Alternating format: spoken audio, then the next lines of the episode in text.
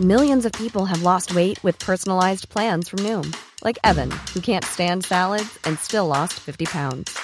Salads, generally, for most people, are the easy button, right? For me, that wasn't an option. I never really was a salad guy. That's just not who I am. But Noom worked for me. Get your personalized plan today at Noom.com. Real Noom user compensated to provide their story. In four weeks, the typical Noom user can expect to lose one to two pounds per week. Individual results may vary. It's that time of the year. Your vacation is coming up. You can already hear the beach waves, feel the warm breeze, relax, and think about work. You really, really want it all to work out while you're away. Monday.com gives you and the team that peace of mind. When all work is on one platform and everyone's in sync, things just flow wherever you are. Tap the banner to go to Monday.com.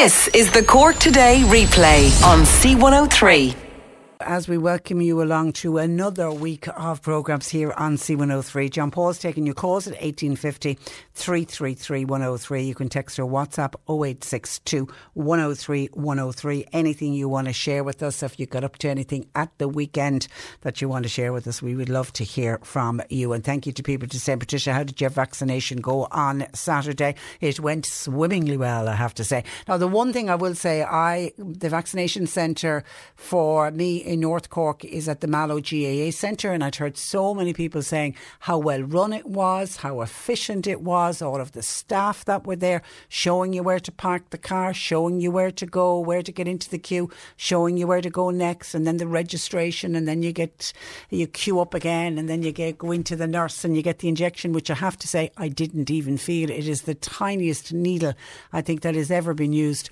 for vaccinations, and it was it was just great. It was really great. The only downside was there was a bit of a problem at the vaccination centre in Mallow on Saturday. And from what I information I could garner from one of the young security lads, they seem to have had some kind of a tech issue when they started at eight o'clock in the morning. Nothing to do, thankfully, with the, the cyber attack on the HSE and on the Department of Health. That seemed it seemed to be a, a local issue. Whether the broadband went down, I'm not too sure. But they were all set, ready to go. Start vaccinating at eight o'clock. The eight o'clock people were all there, ready to be jabbed and then they couldn't do anything. And I think it took about an hour, maybe a little over an hour, to get things up and running. So therefore, then for the rest of the day, they were running an hour behind. So when I arrived for my 2.15 appointment and said to stay in the car until five minutes before, and I duly did. I got there about five past two. I sat in my car for another five minutes. Then I headed out. And then when I headed out, I realised, oh, there's a very large queue of people here. And one woman was, uh, was passing as I was joining the queue saying, you just have to join. She said, oh, you'll have about a two hour wait. So it wasn't. It was about an hour. Everything was delayed by about an hour. So the whole process took probably just a little bit under, it was just a little bit under uh, two hours because I joined the queue at coming up to say quarter past two and then I was free to go at quarter to four. So there was a little bit of a delay. People were in good spirits, I have to say. I mean, there was one gentleman I was talking to and I just made the point, sure, we've waited this long for our vaccine. We'll wait another hour. The downside, I suppose, on Saturday was there was very heavy showers, but I had gone prepared. I did bring an umbrella with me. I think a lot of people had umbrellas and raincoats with them, but everybody was just in good form. Every, they, we really were just, you were just glad to be there and glad to know that you were finally on the road to uh, vaccination. And then once you got inside, uh, it was fantastic. It's just, they have such a system in place and such an efficient system in place. It was unfortunate that there was this one hour delay, but I could see what other people were saying about you turn up five minutes before your time, you go into the queue, you get in, and if they hadn't have had that delays, I would have been in and out, even allowing for the 15 minutes where you have to sit after having the vaccination where they monitor you. I can see because it's so efficiently done and the way the queuing system is done and the way you line up and you get you register and then you go into the next queue and then you get called in to the nurse's station. It really is. It's it's so well run and well done to the HSE and well done to everybody that's involved at all of those vaccination centres that are really working flat out also well done to all the GP practices who equally are running very efficient services uh, as well. So it, it was great. The one thing I will say, when you get a text message to get called to the vaccination centre, it says on the text message that you need to bring your mobile phone with you and you need to bring photo ID no, I brought along my driver's license. Most people seem to have a driver's license, credit card, whatever photo ID you care to bring with you. But you actually also need to have your PPS number. Now, if you don't have it, I saw the girl in the registration was finding it for other people. But to speed up the process, it would help if you had your PPS number I happened to have my PPS number on a public service card that was in my wallet, so I was able to access it straight away. But I could see other people were in a bit of a flap, didn't didn't realise that they needed it. And then when you get into the nurse who gives you the injection, she also asks you for your PPS number.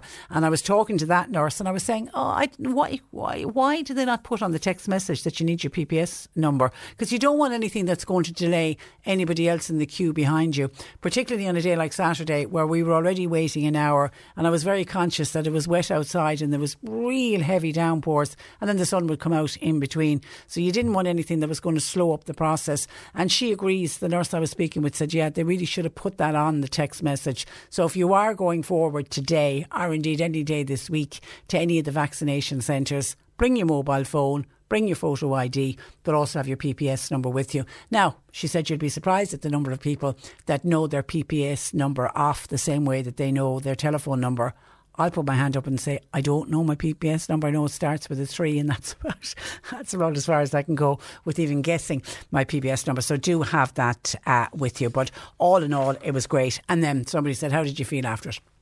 I was fine. I tell you what I did, and I, I a number of people had advised me to do this was to take a couple of Panadol before I went and so I did. And then I got my, my shot. And then a number of hours later, I took some more Panadol and I took another two before I went to bed. And I took them three times yesterday when I got up in the morning, again about six, seven hours later, and again before I went to bed. Because some people are saying that you can get a really banging headache from it. Others were saying, you know, they got flu like symptoms. Other people spiked a temperature. I, I didn't have any of those symptoms. Was it because I preempted it by taking the Panadol? I don't know, but that I, that's what I would suggest to anyone. Just take a couple of par, par, Panadol, paracetamol before you go, or I think you could take ibuprofen as well. But certainly, I didn't have any ill effects. Is my arm sore? Uh, I, I, if I press, if I press exactly where the needle went in, yeah, it's sore, not, not, just a little bit tender, not not like oh my god, I'm in agony sore. Other than that, no, nothing. Thank God, thank God. And long may that last. And when I go in for my second one in a month's time, may it be the same uh, as well. So good luck to any every, anybody heading off to get their vaccines today, because I know this week is going to be an exceptionally busy week for vaccinations, because I think they're going to they're attempting to beat all records on the number of people that are going to be vaccinated this week. They're looking at between 240 and 280,000 people getting vaccinated this week. And that will be right across all of the vaccination centres and it'll be right across all of the GPs. Many of the GP practices are still doing vaccinations as well. And the green light is expected in the coming days to offer both the Johnson & Johnson and the AstraZeneca jabs to people aged between 40 and 49. And that obviously will pave the way for vaccination of this of that particular group, the group in their 40s, to begin as early as this month. The HSE is expected to announce that people in their 40s will be able to begin registering for the vaccination shortly. Now, we don't have a date on that yet. My guesstimate will be It'll be sometime towards the end of this week or maybe early next week. And it'll be done, I imagine, the very same way that they did it for the people in their 60s and the way they've done it for the people in their 50s, in that they'll select a date and tell the people in, who are 49 to register. And then the next day it'll go down 48, 47, right the way down to uh, uh, 40. It's understood that the recommendation from the National Immunisation Advisory Committee, NIAC, will be to allow both AstraZeneca and Johnson & Johnson to be offered to people aged from 40. At the moment, there is a restriction that it can only be offered to people over 50. And then it was originally believed, and was something that we were certainly mentioning last week, that the recommendation would be confined to the Johnson & Johnson vaccine only and that the cutoff would be 45. But now they're saying no, both vaccines now are expected to be used by people over the age of 40. But anyone that's offered in that age group either Johnson Johnson or AstraZeneca will be asked for their consent, and obviously that's down to the very small risk of the unusual blood uh, clots. The vaccines will also be used in those over 40 where alternatives are not available. And the recommendation is believed to have been supported by the Chief Medical Officer Tony Holohan, and it's now a matter for the HSE to implement. The decision is seen as a boost, obviously, to the rollout of the vaccine, and it comes as the HSE has managed to continue with the administration of the vaccine since last week's cyber attack. And I think that was one of the big things when we heard about the cyber attack on Friday. Straight away, people were saying, oh, what's this going to mean for the vaccinations? But it doesn't seem to have affected it in uh, any way everyone with an appointment who turns up at a designated vaccination centre or a GP surgery will be given their vaccine this week. And the portal uh, to apply for the vaccine is still still remains open for people in their 50s and uh, 60s. A huge cohort of people in their 50s and 60s have registered, but there are still some people who haven't registered yet.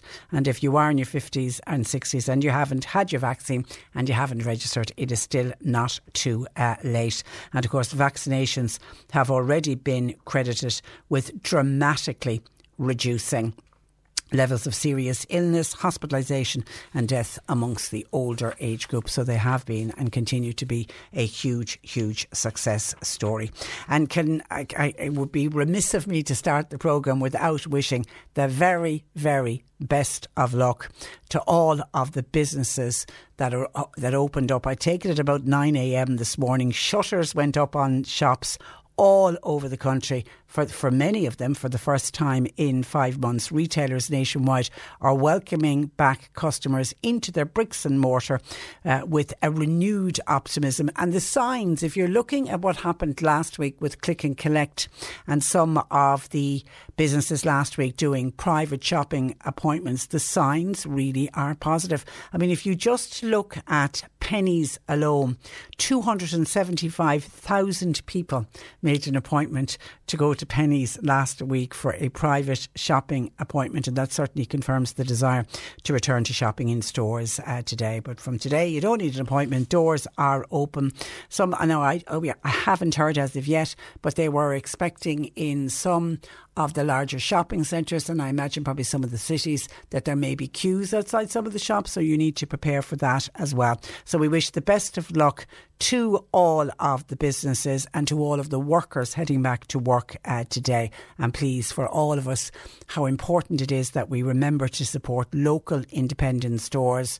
We'll still go into all those high street chains and they'll be important for various bits and pieces. But if you can buy something and give support to a local independent store, then please try to do that. And obviously, hospitals in uh, Cork say there will be disruption to services today and in the coming days following the cyber attack on the HSE. Thousands of patients. This is just so distressing.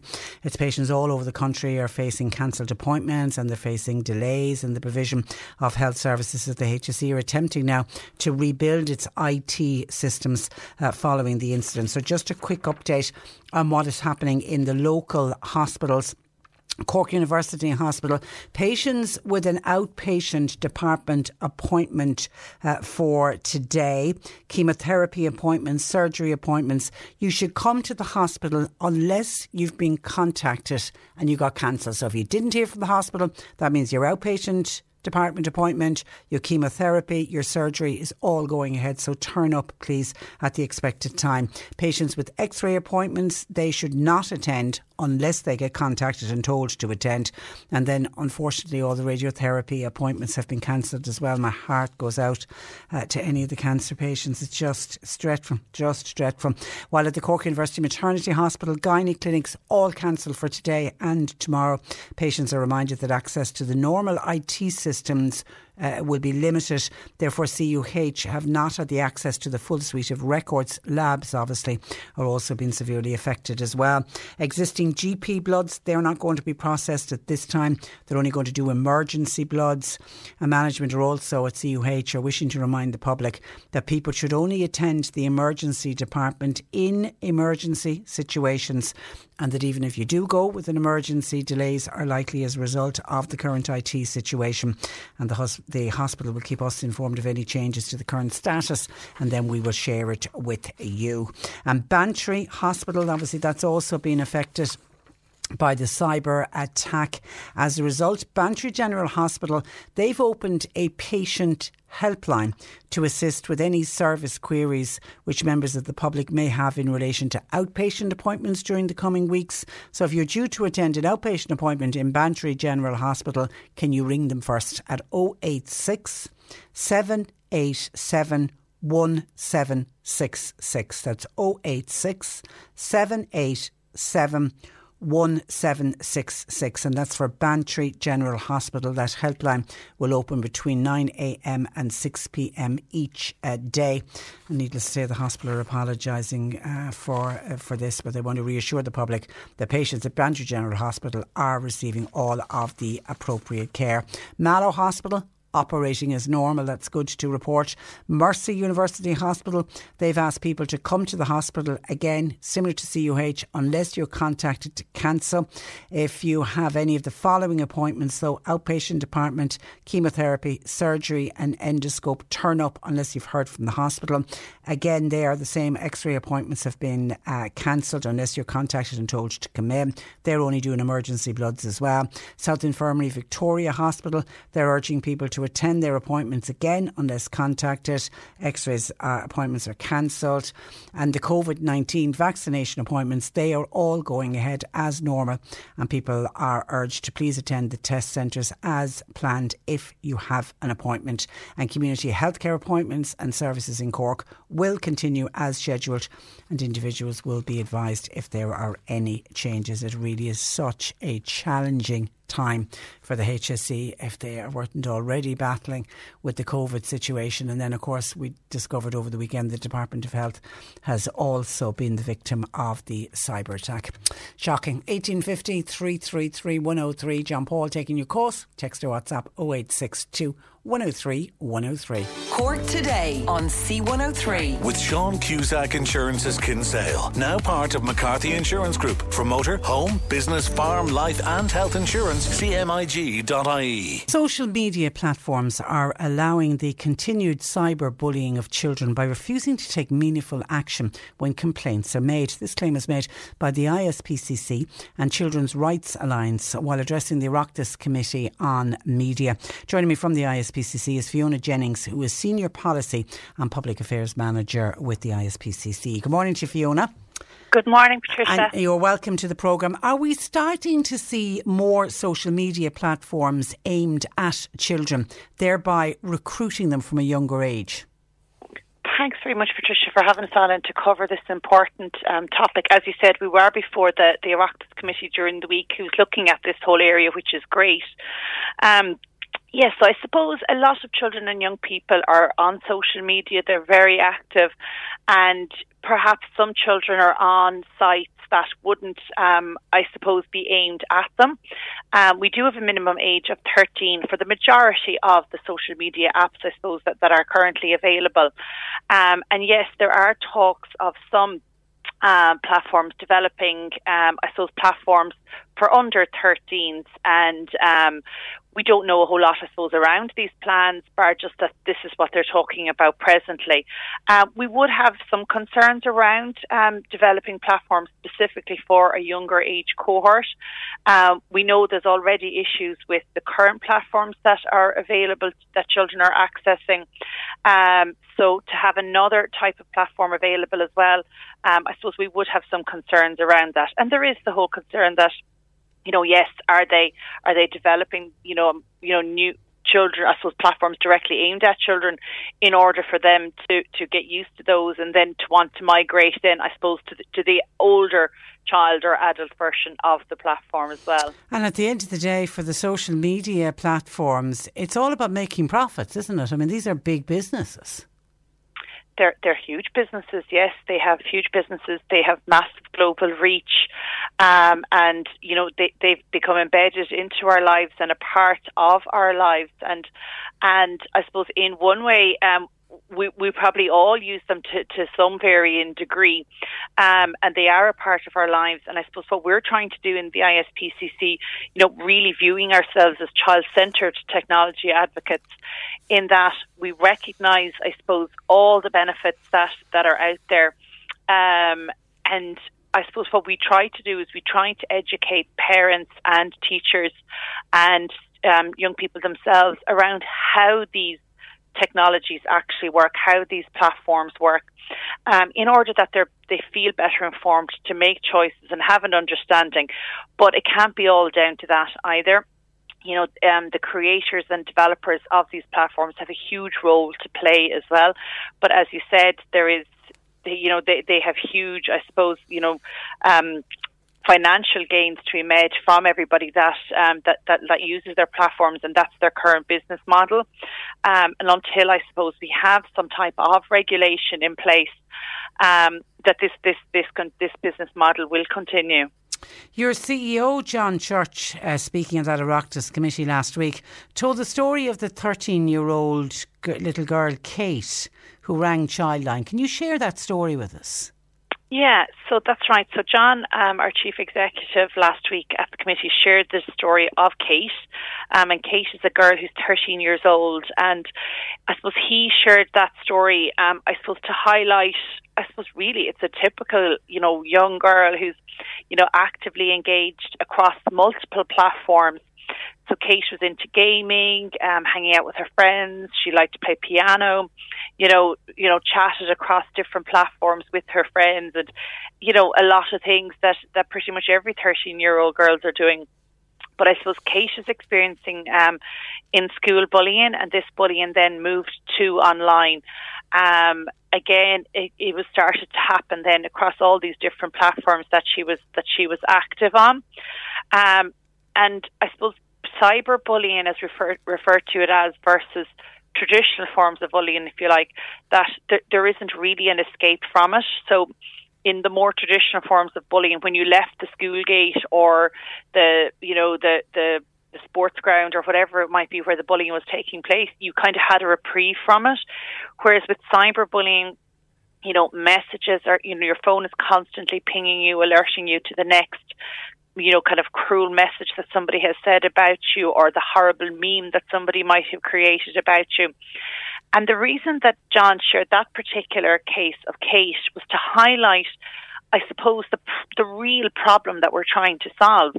In that, while all these platforms have particular standards um, in place for how they want people to engage on their platforms, the problem we're seeing is that children, by the virtue of them being so active across many platforms, being exposed to cyberbullying and enduring it, that each example of that, you know, cyberbullying incident, if that was reported on its own, it doesn't necessarily meet the threshold for those platforms to say, well, look, that does breach our, our, our, our standards, and therefore then we'll do something about it whereas everything pulled together clearly demonstrates that the child is um, is being cyber bullied and that something needs to be done about it. Yeah, and that young girl Kate rang Childline because she was suicidal over what what was happening.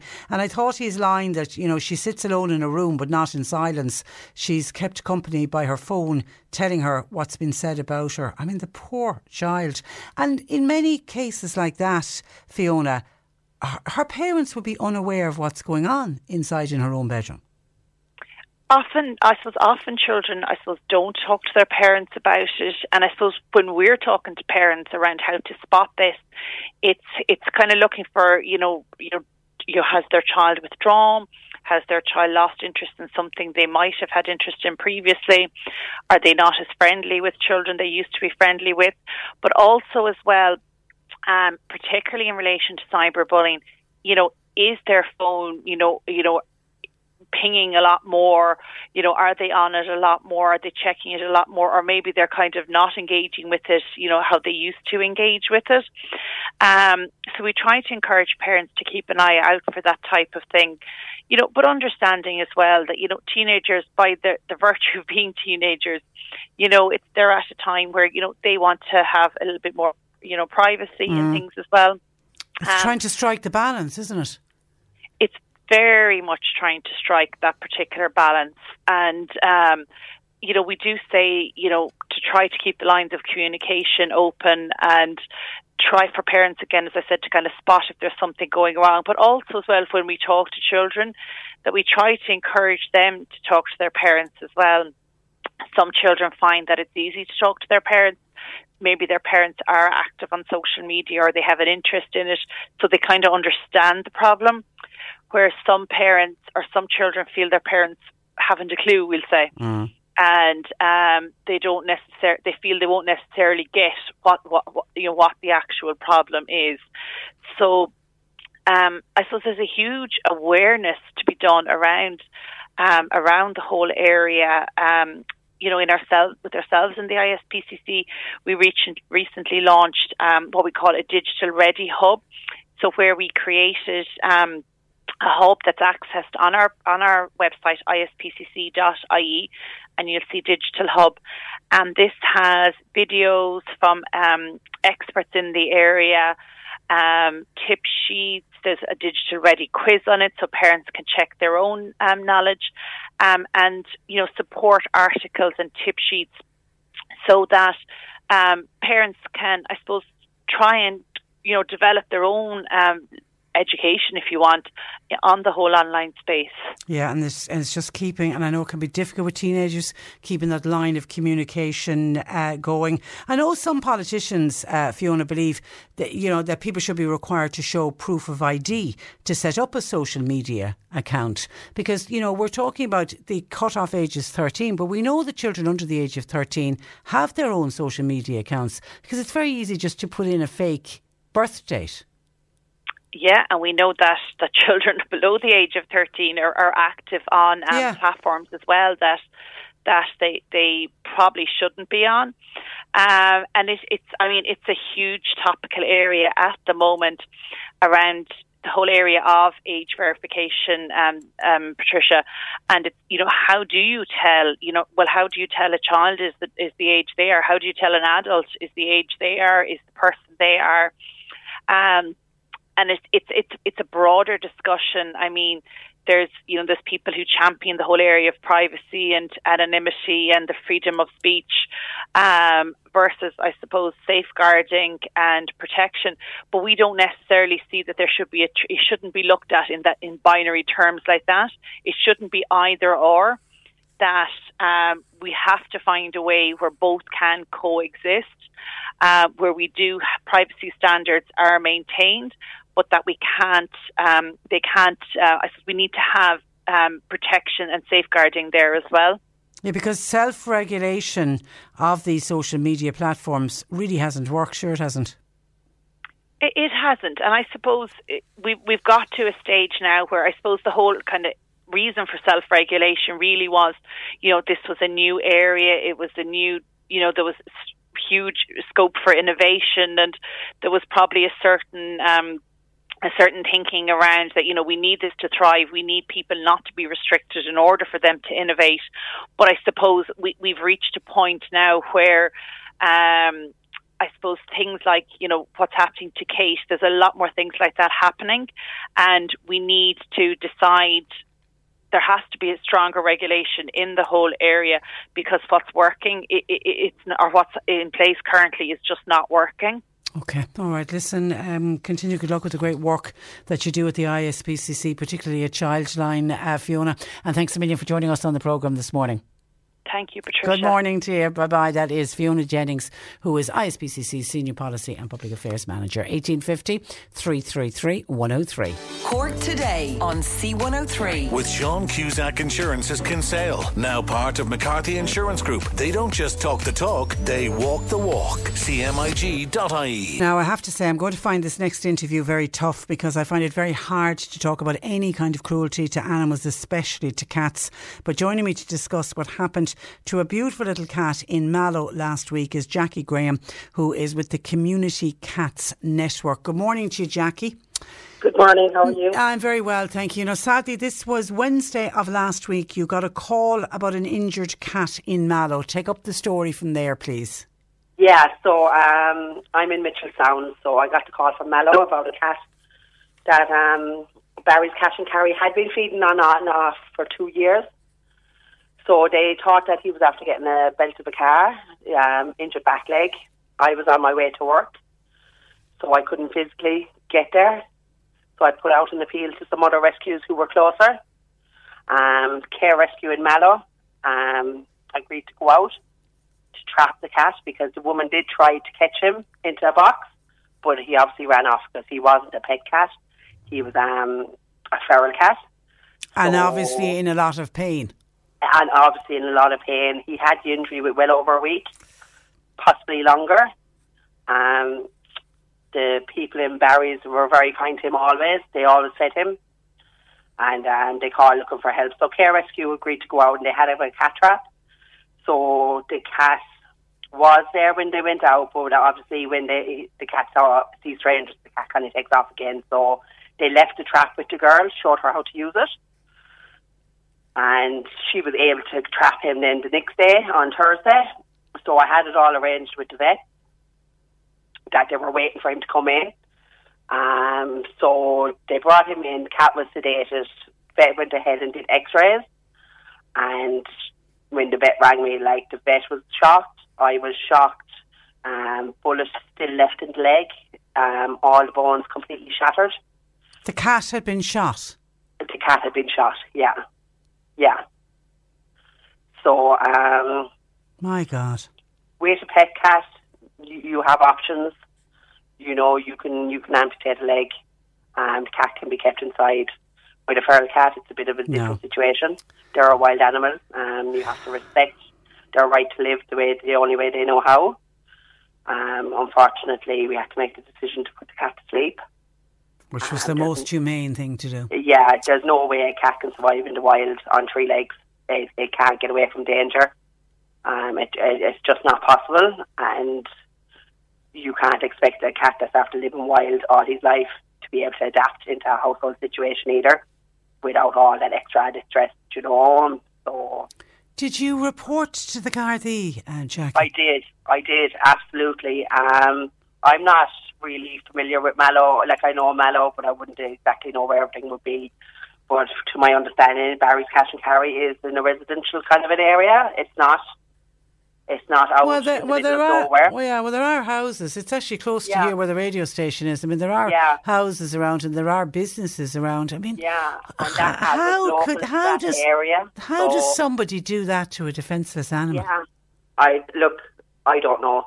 Like we deal, we deal with an awful lot of different situations, but mostly, mostly we get calls from help from people who are genuinely concerned about animals.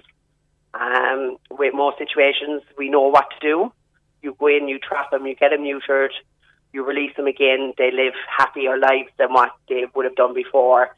Every now and again, we come across a situation that even to us, and we're used to dealing with things, it shocks us to the core, basically.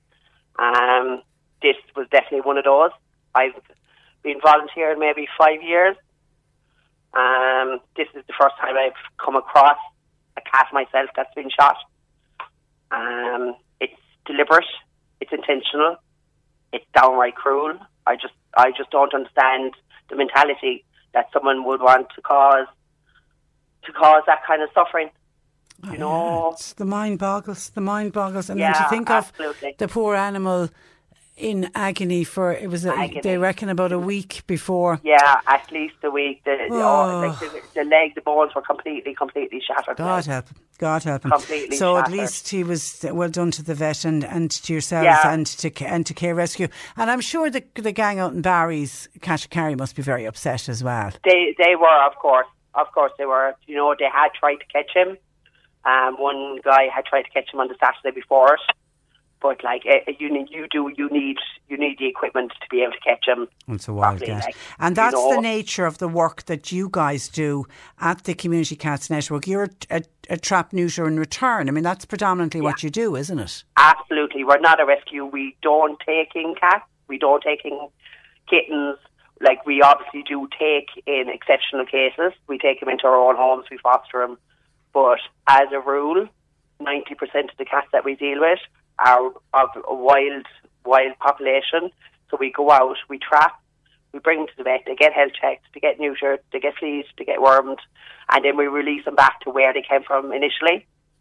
Um, you know, and and that works. That works really well, doesn't it?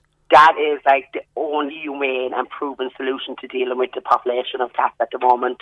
Nobody wants them, but when you kind of explain the benefits, and once they're new, like I have people they bring in and they they like they want cats gone. They don't care what you do with them. They want you to bring them down the road and release them somewhere else. They want you to bring them to bed to put to sleep. We don't do that. We educate them and we get the cats neutered. And like I was at work over the weekend and I met a lady. I had done cats for four years ago, and she told me like the instant relief of having them neutered at the time Yeah. was just not to know that you're not going to end up with another 10 cats in three months' time. Do you know, people don't ring us when they get the first cat. They wait, and when they have 20, they ring us in a panic that they don't want them. And, and we know, we know how You know- proficient they are at at getting pregnant and producing another litter who goes on to do Absolutely. And just because they're having kittens doesn't mean those kittens are going to survive anyway. Yeah, yeah. Like, you know, how have have to work you how have you managed during COVID, Jackie? Um, so we're really lucky. Um, we're animal welfare, so um, we were allowed to continue trapping. Okay. Most of our trappings take places outside, anyway. Yeah. So, like the only thing that we weren't able to go into people's houses, but we we normally don't anyway. Do you know? So we we were in full steam ahead all the way through. And fun Um, and funding. affected- What do you do funding, yeah, I was just, um, it has massively affected the way we can fundraise. We do a lot online, we do a lot of auctions, but we also do like street collections, backpacks, locally in the towns that we help. That that funding is completely gone, so that just makes things a little bit more difficult as well. Do you get any state funding? We do. We get a, a bit of state funding. So um, last year you, we did a thousand cats, and we received a grant for ten thousand. So, like when you do the sums, like that's brilliant. We're so thankful for it. But uh, when you're dealing with a thousand cats, then like that's ten euros per cat.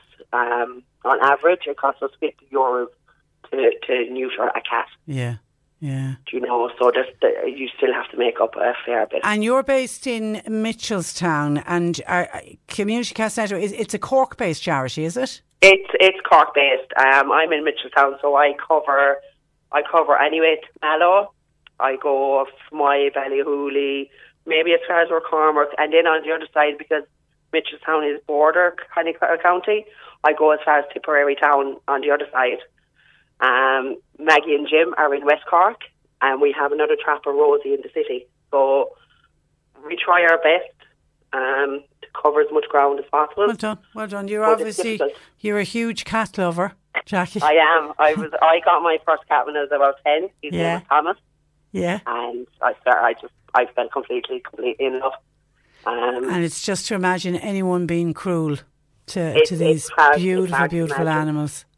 um, we deal with the worst of people and the worst of human behaviour, but we also deal with the best. Yeah, And honestly, without the support, we wouldn't be able to do what we can do. And I can hear some people. Heidi says, Good morning, Patricia. Oh my God, listen to the story. Why all this cruelty to animals? Uh, do they really think that this poor cat has no feelings? What is wrong with these humans? I hope they never have any peace. There is never any need or excuses for this treatment to any animal. It is outrageous, says Heidi. And Colette says, uh, Jackie is such a kind person. She's helped me so much. I couldn't say enough about her. I would say to people, please donate to her charity community Cats Network. They do amazing uh, work.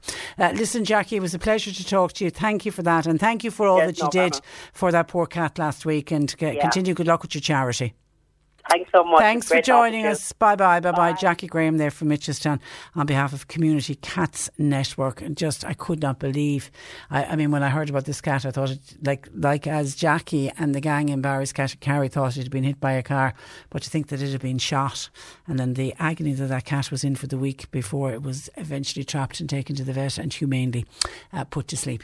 1850 333 103. John Paul taking your calls. You can text or WhatsApp 0862 103 103. Cork today on C103. With Sean Cusack Insurance's Kinsale, now part of McCarthy Insurance Group. Want great advice? You know who to talk to. CMIG.ie. You're listening to Cork Today on replay. Phone and text lines are currently closed. Now, at the start of the programme, I mentioned that the green light was expected to come from NIAC on the recommendation of the Johnson & Johnson, the AstraZeneca for people aged 40 to 49. Well, I'm just been told that NIAC has recommended the use of both of those uh, vaccines for people over the age of 40. Now, there's a number of conditions that have been attached to the recommendation, and the government decision now is some days off. The government now have to sign off on it, but we know that the government did ask NIAC to look at Johnson & Johnson and AstraZeneca for people aged 45 to 49. And we also know that the recommendation had been supported by the Chief Medical Officer, Dr. Tony uh, Holohan.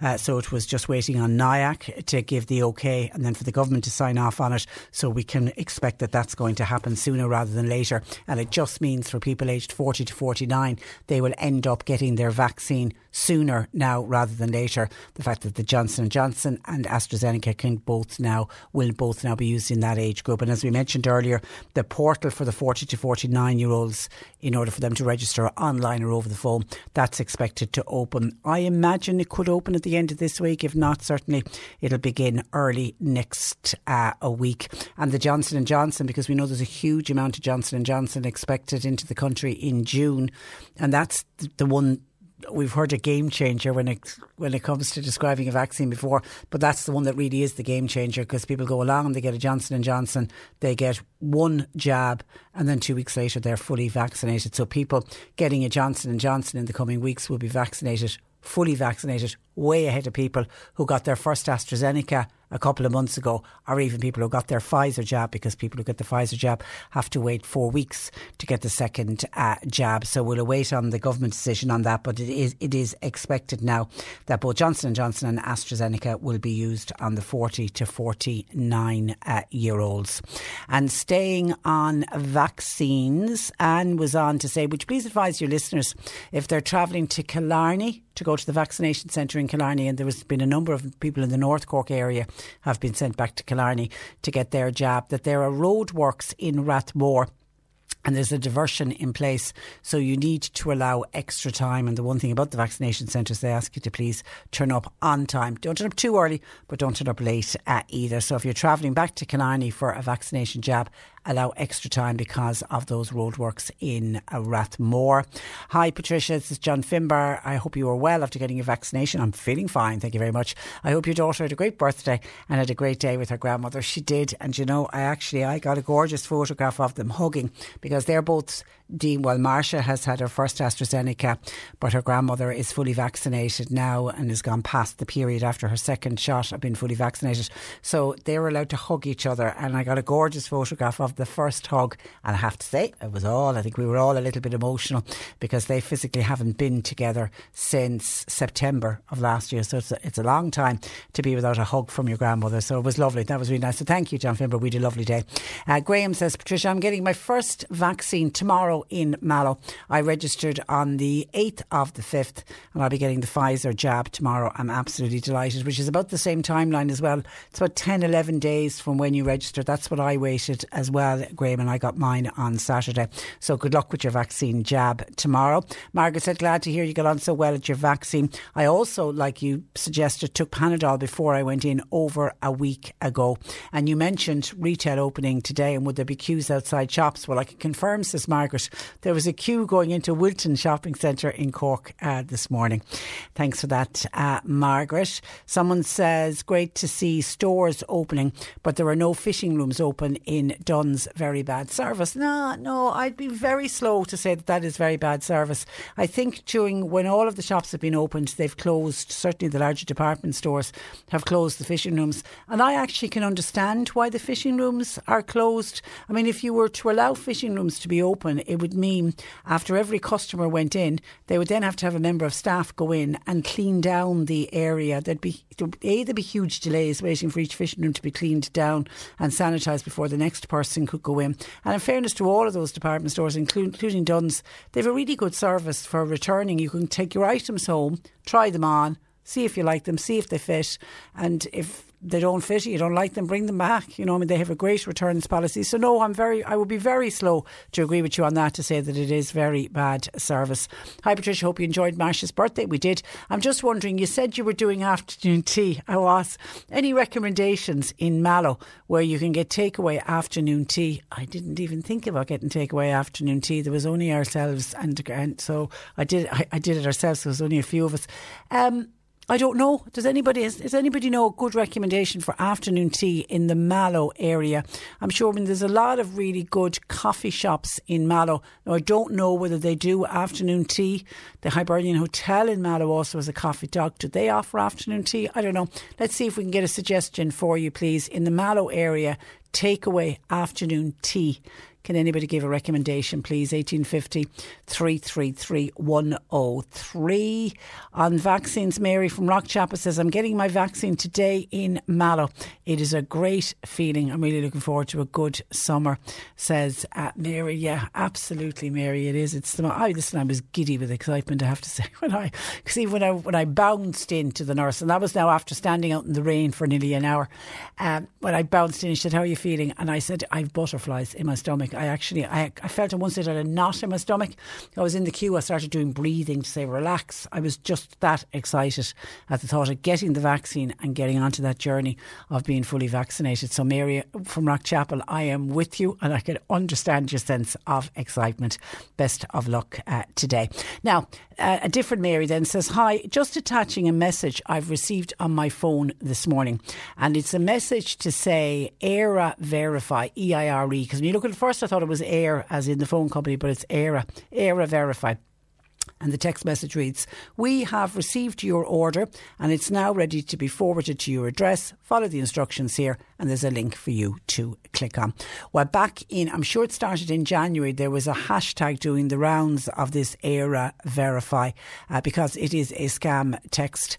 And they actually tied it in with, because it started in, I don't know if it was around late last year, but it certainly kicked in in January, and they tied it in with Brexit. It was very clever of them. They tied it in with Brexit and they also tied it in with the number of people, because we were in lockdown in January, the number of people that were buying items and were having parcels delivered both parcels from overseas and parcels from companies in Ireland. So there was lots and lots and lots of people waiting on parcels. And lo and behold, this scam would arrive telling you your package was there. Now, in some cases, it was small amounts of money they were looking for. Like, you know, I saw one text where they were looking for uh, 199 saying, you know, that it was to do with tax on your, because of Brexit and all of that. And of course, the whole idea was that you send on the money and then they get access to your bank account. So please be very, very careful. As I say, was certainly around in January. It was around in February. I don't think I've heard about it since, but lo and behold, here we have it. As I say, if you go on Twitter and put in the hashtag hashtag Air Verify, you'll see a lot of other people receive the very same text. I don't know how many people got caught out with it or not, but certainly is absolutely a scam. So, well, Mary copped it straight away. But I think where they, where people got caught was if you were expecting a package, and a lot of people have got packages since Brexit from England and have had to pay extra VAT and extra tax, and of course you do it with the normal uh, courier companies and everything's above board and you pay for it and all of that. So if people are expecting a package, they may think, oh, that must be my package that's coming from such and such a company. And you go on and you click. So don't click the link, just delete the text. But yes, so it's doing the rounds again. ERA, E I R E, ERA Verify telling you that your order has arrived. Delete immediately. 1850 333 103. John Paul's taking your calls. And somebody says, Patricia, the Hibernian Hotel do a fab afternoon tea takeaway for your listener. It is actually great uh, value. And someone suggests, what about Springfort Hall? They've got their lovely coffee shop. Uh, surely they do afternoon tea. Do they do it as a takeaway? I don't know. But there's another suggestion. Thank you for that. You can text or WhatsApp 0862 103 103. C103 jobs. Recovery truck wanted. It's for a 7.5 truck lorry in the Fermoy area and it's a, ret- a recovery truck driver wanted. Sheffer Cook is wanted for immediate start, that's in Bandon, while Lucy Mort- Motors, they have an immediate start for qualified and part qualified mechanics. And a chef is wanted for a busy restaurant in the Sheep's Head Peninsula. You'll find all the details and more job opportunities by going online now. Just go to our website c103.ie forward slash jobs for more. This is C103. Cork today on C103. With Sean Cusack Insurance's Kinsale, now part of McCarthy Insurance Group. For motor, home, business, farm, life, and health insurance, cmig.ie. The chances of a young adult owning their own home in Ireland have more than halved in the last 10 years. The percentage of people aged 25 to 39 owning their own home has dropped from 22% in 2011 to now standing at under 12% when it comes to social housing. The numbers are even higher, with 33% more households looking for social housing, and that's only since 2016. Social Justice Ireland believe there are solutions. And joining me from there is Colette Bennett, who's their economic and social analyst. Good morning to you, Colette. Good morning, Patricia. And you're, you're welcome to the programme. Do we simply just not have enough social housing units in this country at the moment? Absolutely. Um, we certainly are of the view that the target for social housing should be 20% of all housing stock. At the moment, it's between 8 and 9%. So we need double what we currently have just to stand still. Um, so within our proposals that we made on, on Monday of last week, we're looking for that doubling of social housing stock over the next 10 years. And we mean proper social housing as opposed to leasing um, or renting on the private housing market. That's actually just costing the state far more money than it needs to be spending.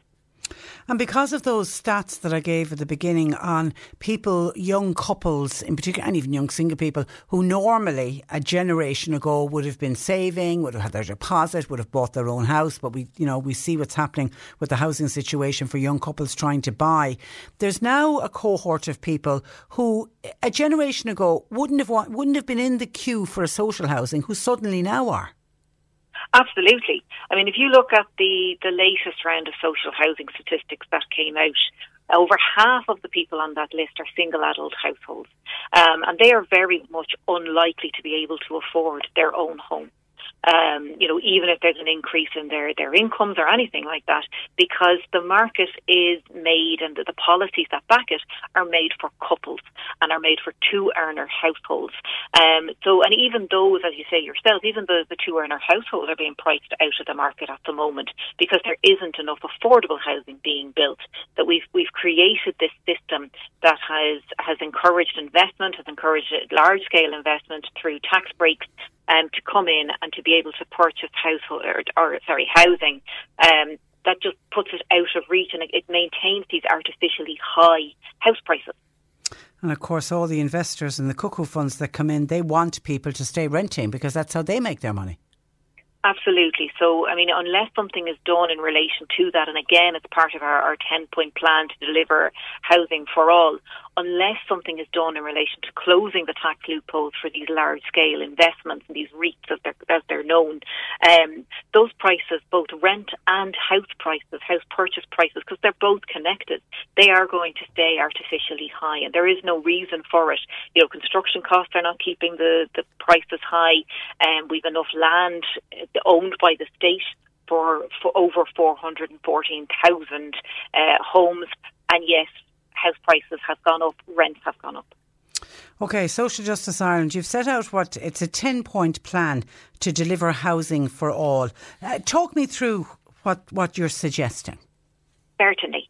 Um, so what we did was, I, back in, in 2019, we did a review of the current housing strategy, the, the Rebuilding Ireland, and we found it lacking over all five pillars. But if those five pillars were actually properly underpinned with policies, they would be very effective. So we, we basically modelled our 10 point plan on that. So the first one would be around addressing homelessness. Um, and, and what we are suggesting is very strongly is to expand the housing first to families. So what Housing First does is it's it's designed for homeless adults with additional support needs. So those who are experiencing addiction problems um, or mental health issues, that they get some accommodation, some sustainable accommodation with wraparound services to support them so they get access to the, the support, the health supports that they need. We're saying that that needs to be extended out to families so that children in those families and parents in those families are getting the support they need as well.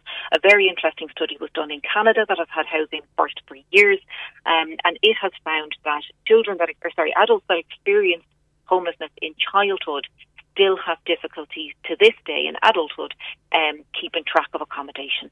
So there's a real issue for children, and we know that there are 3,000 children and young people under 25 um, accessing emergency homeless accommodation. So the first thing we would ask is that the housing first principles are extended and the wraparound services and that's, provided. that cycle has to be broken for those children. Exactly, Yeah. exactly that. Um, so the second one then would be to, to acquire an equity stake in properties that are in mortgage distress, um, so long-term mortgage arrears. And we know, for example, that 92% of all mortgage arrears are, are owed on long-term mortgage. These are a, a, the vast majority of these are a hangover from the 2008 crash. We're looking at another economic fallout. We're looking at more drops in income. We can't afford to have those still there, and it would also increase the, the state's housing stock and support these households. We're looking for a build, um, to, as I said, we need to, to double the, the social housing stock. So we're looking to build over 14,000 social homes each year um, for the next 10 years, and that would require an annual investment of 3.3 billion. We're looking at, for a prohibition on the sale of state lands that is suitable for residential development. Um, so, you know, we, we have seen this absolutely bizarre turn of events where local authorities and state agencies are selling lands to private developers and then leasing them back over 25 years at extortionate rates. So we're being caught on both sides of that transaction. Um, so we're looking at, you know, of that 414,000 plus housing units, the, the, the, available land there, at least some of that is, is used and that it's retained within the ownership of the state to bring the cost of properties down. Um, we're also looking to ensure that approved housing bodies, or AHBs as, as they're known, retain their housing stock as social housing and where they want to sell it, that they're prohibited from selling it on the, the private market, that they sell it to other um, approved housing bodies or to local authorities so that it stays as social housing stock. Um, so we know, for example, that some AHBs that might have a very specific group that they, they might be, you know, for people with, with disabilities or for pe- for older people, and some of their housing stock stock is very old and probably not fit for purpose anymore. We're not saying they can't sell. What we're saying is they can't sell on the open market. but they would would look for a buyer within uh, the social housing area. Um, to keep it al- for social housing going forward. Exactly. Yeah. Exactly that. Um, we're looking to address the housing affordability on the supply side rather than in looking at the demand side. And what that, that basically means is that rather than giving incentives like help to buy schemes and like um, the, the proposed of the shared equity scheme, that what that does is it incentivizes and it artificially increases the incomes of usually couples, um, usually first-time buyers, and buying, you know, new properties. But what it's me- what it means is, and what it's been proven in the case of the Help to Buy, is that it's it's disproportionately um, benefiting those on higher incomes, and it's also keeping the cost of housing high. So what we're looking to do is do it from the other side. Look at the supply side, bring the costs down on that side, and that comes down to to you know for, for some taxation around um, around the sites, um, and for others it's in relation to the construction costs and the markup that's been made there. Um, we're also looking to close all the tax loopholes, as I said, for those large scale. Every, everyone will agree with that one. I'd imagine at this Yeah. stage, yes, um, to invest in property inspections in, in, on the rented sector because you know we know that what that rent prices are, are going through the roof, and yet you know a maximum of ten percent per year is being inspected. Of those, the majority, and I'm talking over the ninety percent, are found to be non-compliant. So there's no point in spending 30, 40, 50, up to 70% of your disposable income for somewhere that you wouldn't you wouldn't want to live. You wouldn't, you know. But then what we what, what we find, Colette, if anybody contacts us, people are afraid to complain because they say, you know, it's the roof over my head. Of course they are. So, you know, if it was enforceable, if these rental inspections were actually ramped up and enforced, then you know, it's it's not the tenant, it's not the onus isn't on the tenant to do something about it. It's actually the state that's enforcing it. Um, we also need to legislate to increase tenant protection. So exactly like that, to reduce that risk and that fear that you'll be kicked out for raising your head about, you know, a moldy a moldy bathroom or or a, you know broken windows, and that you can actually and then then to introduce long term leases because again we know that people are renting into older age. They need some security at tenure. They're going to be losing um, even a proportion of their income once they hit retirement age because we know that the level of pension isn't great in this country. Um, so we- we're looking for, for some sort of security for people who are renting into their older age. And then finally, in relation to the 10 point plan, is the investment in services and infrastructure to support housing developments and particularly um, social housing developments. So we hear one of the arguments against building social housing and, you know, not having mixed tenure developments. So one of the arguments against that um, is that, oh, they just turn into ghettos housing doesn't of itself turn into ghettos. People don't turn their homes into ghettos. It's not about the people in social housing. It's not about the housing themselves. It's about the complete and utter lack of state support in relation to what is actually needed. So things like healthcare, things like proper education, things like um, you know community policing, all of those things are necessary in a functioning society. They're there in more affluent areas they're lacking in so in social housing areas, and that's where the problem is. And, and we saw during the pandemic the emergency housing policies that were put in place, you know, like the ban on, on, on evictions and stopping people having rent uh, increases. So, you know, we, we are able to put protections in place when we need to do it.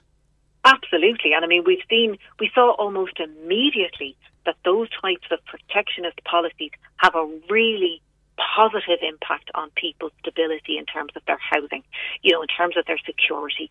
So we saw a reduction in the numbers of people accessing emergency accommodation. It's still too high. It's still over 8,000 people, but there has been a real concerted effort in terms of, of families in particular, um, where there has been decreases. Um, and, you know, we, we saw that people in, in rented accommodation, that they had better security at tenure. These things can be done, um, but it's down to political will to make them longer term. Yeah, and I think because, you know, everyone is almost accepting we've got a generation of young people who won't own their homes where, where previous generations did. And because of that, those tenant protections you spoke about and those long term leases, they're going to be more important than ever going forward. Absolutely, absolutely. I mean, you know, most European countries have a, a, a very vibrant rented sector. We were never set up for that. We we very much concentrated on home ownership. We're very much lagging behind in terms of tenant protections because of that. But what we're seeing year on year um, certainly as, as the data is, is coming out, is that more and more people are in the private rented sector for longer. Um, there's less and less home ownership. And, you know, if we have to strike, you know, if we're, we're meant to strike the proper balance in relation to this, yes, we need to, to tackle affordability, but we also urgently need to address tenant protection. Okay, there are solutions there for sure. Listen, Colette, I enjoyed that. Thank you for that. And thanks for joining us on the programme this morning. Thank you so much. Good morning to you. Bye bye. That is Colette Bennett, and Colette is the economic and social analysis with Social Justice uh, Ireland, and uh, making a lot of sense with their 10 point plan on delivering housing to all. 1850 333 103. John Paul taking your calls. You can text or WhatsApp 0862 103 103. Cork today on C103. With Sean Cusack Insurance's Kinsale, now part of McCarthy Insurance Group. They don't just talk the talk, they walk the walk. CMIG.ie. Now, I want to bring you what is really a heartfelt email from one of our listeners who doesn't want to be identified. And when you hear the email, uh, you'll understand why. But just to give you the background to this, this is to do with adoption and giving a baby up for adoption a number of years ago. And it ties in with something I mentioned last week on the programme. And I'm assuming that's why this lady who we're just calling Lucy, not her real name, uh, contacted us. I mentioned last week that adopted people will be able to have access to their birth certs, and that's irrespective of the wishes of the birth mother. And this is under a law that's going to be introduced by the government. Now, there are thousands of people across Ireland and abroad have been waiting for this law to be introduced, and access to birth certificates. It'll be facilitated by way of a mechanism where the surviving birth mothers can register their consent or their opposition to being contacted, but they can't veto the process. In cases where the mother, the birth mother, has registered her opposition and says, I don't want the son or daughter who I gave birth to so many years ago up for adoption. I don't want to be contacted by them. The person seeking their birth cert, they will attend a meeting. They'll be told, they'll be given their birth cert, which obviously will have their birth mother's name on it. They'll then be told the wishes of the parent. It'll be outlined that your birth mother doesn't want contact, and they obviously will be counselled and spoken to about the need to respect the, the mother's privacy rights. Uh, will be will be emphasised. Um, and then the information will be released to them. But there's no sanctions for anyone who then goes on to contact the birth mother against their status, status wishes. The law won't cover that they will just be advised that your birth mother doesn't want any contact for whatever reason. I don't know whether the reasons are stated or not, and then it will be up to uh, the the child, and now adult child, uh, to decide what they want to do. Anyway, so that's the genesis and the reason why Lucy has contacted us, and her email reads as follows: For obvious reasons, when you read my email, you will understand why I don't want you to identify me or to identify where I live. I'm writing to you, reacting to the news that adopted people people will now be allowed access to their birth certs and therefore the names of their birth mother. The reason that this fills me with dread is because of a secret, a secret that I have now kept for 40 years. In 1980, as a teenager, I became pregnant. I don't want to say how, but all you need to know was it wasn't a romantic liaison. My parents organised me to go to now what is now one of the infamous mother and baby homes, where, by the way, I was treated really well, but then it was 1980 and times had changed. My school friends believed I had gone away to boarding school, as did other family members and all of our neighbours. The only ones who knew my dirty secret was my mother and my father, who both now have sadly passed away. So I am now the only one carrying the secret, and my plan has always been to carry this secret to the grave. 40 years ago, I gave birth to a healthy baby boy, and he was the most beautiful thing I had ever seen. But I could never be his mother, and I could never give him the life he deserved. So I placed him for adoption, and in exactly one week after his birth, I walked away, and I've never laid eyes on him again. My life returned to normal. I went on to college, I got a job, I met a wonderful man, I got married, and went on to have three more healthy children, thank God, who are today my world. My problem is, none of them and I mean none of them, and that includes my husband, knows about the little baby that I gave birth to 40 years ago. So you can imagine my dread at the thought that this baby, now a grown man, could turn up at my doorstep. The reason I'm writing to you is to appeal to adopted adults listening to your programme today. If they find out that their birth mother doesn't want contact, then please respect that. Sometimes secrets are best left as secrets. I truly hope that my son has led a full, a happy, and a productive life. And maybe he's not even interested in finding out the details on his birth cert. I do often think about him and I wish him nothing but happiness. But coming into my life now could lead to untold misery. I'm sure I'm not on my own in sharing my story, and that there are many other birth mothers who now live in fear of people finding out about a mistake that happened many, many years, indeed now decades ago. We agreed to adoptions on the basis that our identity would never be revealed. Why are we now being betrayed? Thank you for reading this rather long email, but I have to share my concerns with somebody. Kind regards, and that's Lucy in brackets, not my real uh, name. Ah, that's a, a, it really is a, a tough a, tough one, and I do think Lucy is right when she says she is probably not on her own. That there uh, there are other birth mothers who gave children up for adoption, and the secret has remained a secret from other family members. And we know sometimes that after somebody has passed away, it turns out that an adopted child comes steps forward and for whatever reason, it's too late. The birth mother has already passed away, and the secret almost died with her.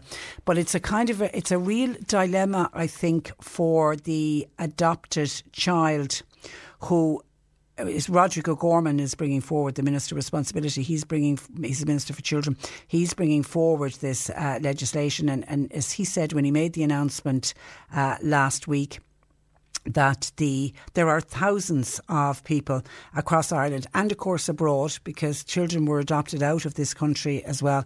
And there are thousands of them who are waiting for this law to be introduced because for many adopted people while the majority of adopted people went on to have exactly what Lucy says in her le- letter very happy productive lives. You know they went on to families and they were much loved and much wanted. And for a lot of adopted uh, people that's it. They look on their adopted parents as their parents and they never look for anything else. But there are many others who want that link, who feel that they've I think it's the need to know who you are. I think more than anything, it's not that they're necessarily looking for anything from their birth mother, their birth father, or their birth family, but just I think it's a need to know where you belong. I remember once interviewing a person who was adopted and who spoke about reconnecting with um, her birth mother. And now it was something that didn't work out, but she just felt she, she needed to connect and she went on to discover that there was half siblings. She had two other sisters and I think and a brother. And I remember her sitting actually in the studio opposite me talking about, and she said for the first time in her life, she looked at somebody who looked like her. And there was one sister in particular who really looked like her. And she said it was the most bizarre situation to be in. But she, cause she said she'd grown up all of her life and nobody ever looked like her. You know the way in families we all look like there's somebody we look like and not to have that. And she said she knows it, it didn't in any way take from her life, but she said it played on her all the time that nobody, she nobody that she that looked like her, and uh, she, you know, she'd reconnected, but it didn't work out with her birth mother. But she did go on to have a good relationship with with her siblings, and sometimes that that's what can happen. The birth mother maybe just can't. It's not that she can't accept the adopted adult, but when you give up a child, it's a very difficult thing to do. But then I think in Lucy's case, to have lived with that and not to have shared it with anyone. And now I don't know whether when her parents were alive she ever spoke about it, or was it something the parents helped her to go to the mother and baby home to give the child up for adoption. Then she came home, resumed her life, went on to college, went on to marry. Was it something that was never spoken about, even with her parents, who now sadly have passed away, so she can't even talk to them uh, about it? But she is filled with dread at the thought that there could be a phone call or a knock on a door and a 40 year old man standing there saying, I am the child that you gave up for adoption. Your thoughts welcomed uh, on it.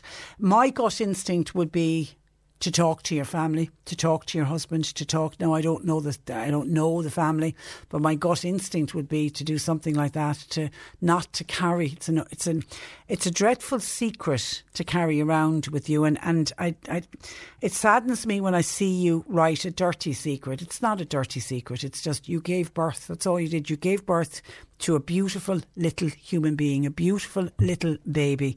It was just, we were led to believe that that was so wrong and it was the way society was and the church's influence in this country and a child born out of wedlock, as it would have, even back in 1980, is what it would have been uh, known as. There's nothing wrong with it. All you did was give life. You gave life to a gorgeous little baby who, as you said, was the most beautiful thing you'd ever laid eyes on. And he has hopefully gone on, as you say, to lead a happy and a productive life. And he's a wonderful young man somewhere now, maybe with children of his uh, own.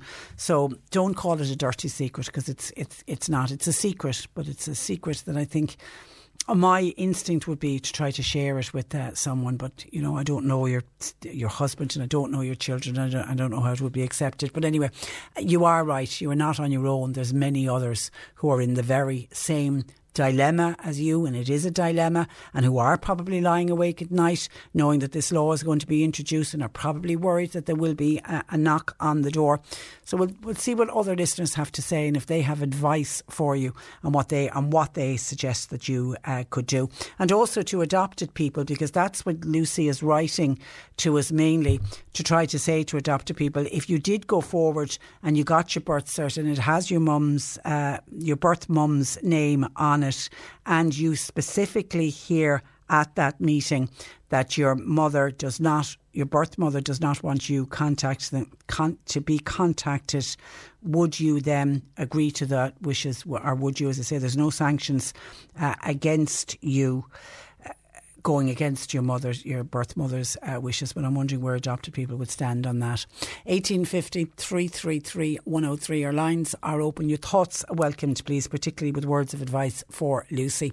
And you can text or WhatsApp 0862 103 103. On that text message that I read out about Air Verify, and it was to say you had a parcel and you had to click on a link, a number of people have been on to say, I got that very same text last week. So it does look like it is doing the rounds again because it certainly was around in January and in February, and then it seemed to have disappeared because I think people started cop- copying on and word went out that this was a scam. But now it is, it is it's around again at the moment. So look out. It's Era Verify is what it is. It looks like it's coming from a courier uh, company. Jerry in Bandon said, I got the following uh, text also saying your parcel has been held at our shipping centre. Please follow instructions here. I removed the dodgy looking link that came next. All I've ordered recently is something from Amazon UK, uh, but uh, with but as you go on, it looks for your bank bank account details. So I knew immediately that it was a scam.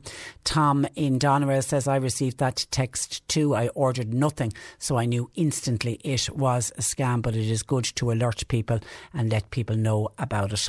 1850 333 103. We were advising people who were going to Killarney for to go into Killarney to get their vaccination to be careful that there are delays at Rathmore. Somebody said that there's actually the the road is actually closed. Somebody says as far as they know the road is closed, so there are diversions in place, which means that you, it is going to add to your journey to Killarney if you're coming back via Mal or going from the North Cork uh, area.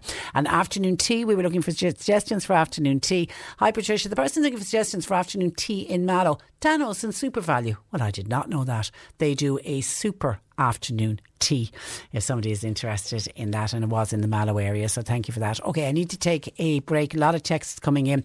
We'll get to those I promise you after news at, at 12 also looking for your questions for Annalise Dressel our nutritional therapist. If you have a question you can get those in. John Paul is take, are taking, taking the calls 1850 333 103 you can text or WhatsApp 0862 103 103 Cork today on C103 with Sean Cusack Insurance's Kinsale now part of McCarthy Insurance Group. Want great advice? You know who to talk to. CMIG.ie. You're listening to Cork Today on replay. Phone and text lines are currently closed.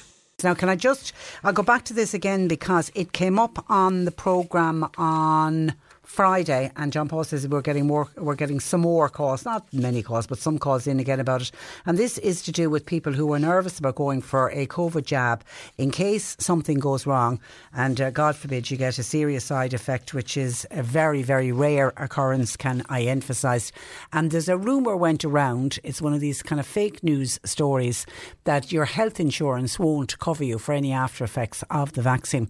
And we have had responses back in from both Laya and VH VHI now to reiterate. Firstly, Laya, as with any health related illness where treatment is deemed medically necessary, our members will be covered subject to their schemes and level of cover, including the side effects from COVID 19 are from a COVID 19 vaccine. And VHI, in fairness to them on Friday, when we put it to them, they were first in with a response saying that VHI will pay for, for medically necessary treatment in the event of a complication arriving for the administration of a COVID 19 vaccine. It just to me, it's one of those fake stories that is doing the rounds and it's just adding to further fear to people going forward for their, vac- for their vaccine on the very, very slim chance that you would have a serious uh, side effect. So I am glad to reiterate that and get that message out to people. 1850 333 103 and just staying on vaccines somebody heard me say that I was delayed, that we had a wait of about an hour. There was, they were running an hour beforehand at the Mallow vaccination centre on Saturday. And somebody says, uh, Patricia, where did you say you went for your COVID injection uh, on Saturday that you queue for a long time? I'm going to Mallow tomorrow. I just want to be uh, prepared in case there is a wait. Thanking you. Yes, I was in the Mallow vaccination centre, which is the GAA uh, hall and it was only on Saturday because I'd heard of people on Friday that were in and out half an hour, 45 five minutes, and I'm assuming it was the same yesterday. They just unfortunately had a problem as they started to do the vaccines on Saturday morning. It seemed to me to be some kind of a computer system, and they couldn't get online to do the to do the registration. Nothing to do with the hacking thing that had gone on at the HSE or the Department of Health. It seemed to just be a locally based uh, issue, assuming their broadband or something uh, went down. So that was the reason for it. But certainly, anyone last week when I was speaking about Mallow, lots of people were saying in and out because it's a, when you get there, you'll see how efficient it all is from the minute you drive on to the Mallow GAA Carrigoon property. There's somebody there directing you where to park when you get out of your car, where you go, the security all over the place. They have a really good queuing system in place. So you shouldn't, everything going according to plan, you should be in and out and you won't be queuing outside for long. But obviously, with the way the weather is at the moment, and you can't allow for something going wrong, bring an umbrella with you is the other thing. And and also I think in some cases people are turning up early. They're asking people you don't turn up until your designated appointment time. And there's actually signs saying that you stay in your car. I think the security guy told me as well, you stay in your car until five minutes before you're due and then you head head head over, queue up, and in you go. And there shouldn't be. If everybody turns up on time and at five minutes approach the building, then it should all flow quite nicely. So please God, you'll be fine and you, will get on okay. And I'm also interested to hear from. I know there was a couple of people who had contacted us last week who got appointments at the weekend in the city. A lot of, with 2,000 people in total from both North Cork and West Cork. And these were in the 60 to 69 cohort, were sent to the city to get their vaccinations. They were trying to, look like they were trying to finish off the over 60s at the weekend and they were sending them to City Hall and to Páirc Uí And some couples had contacted us who got appointments three hours apart.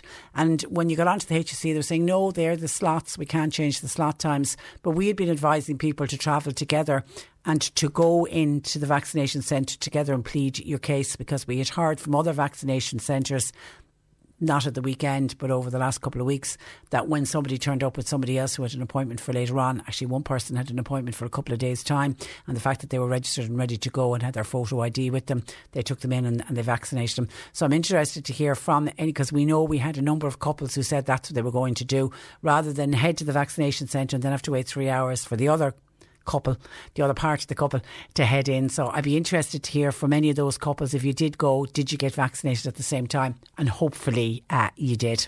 Uh, 1850 333 103. Now, number of people reacting to the email I received from uh, Lucy, who is in a dilemma.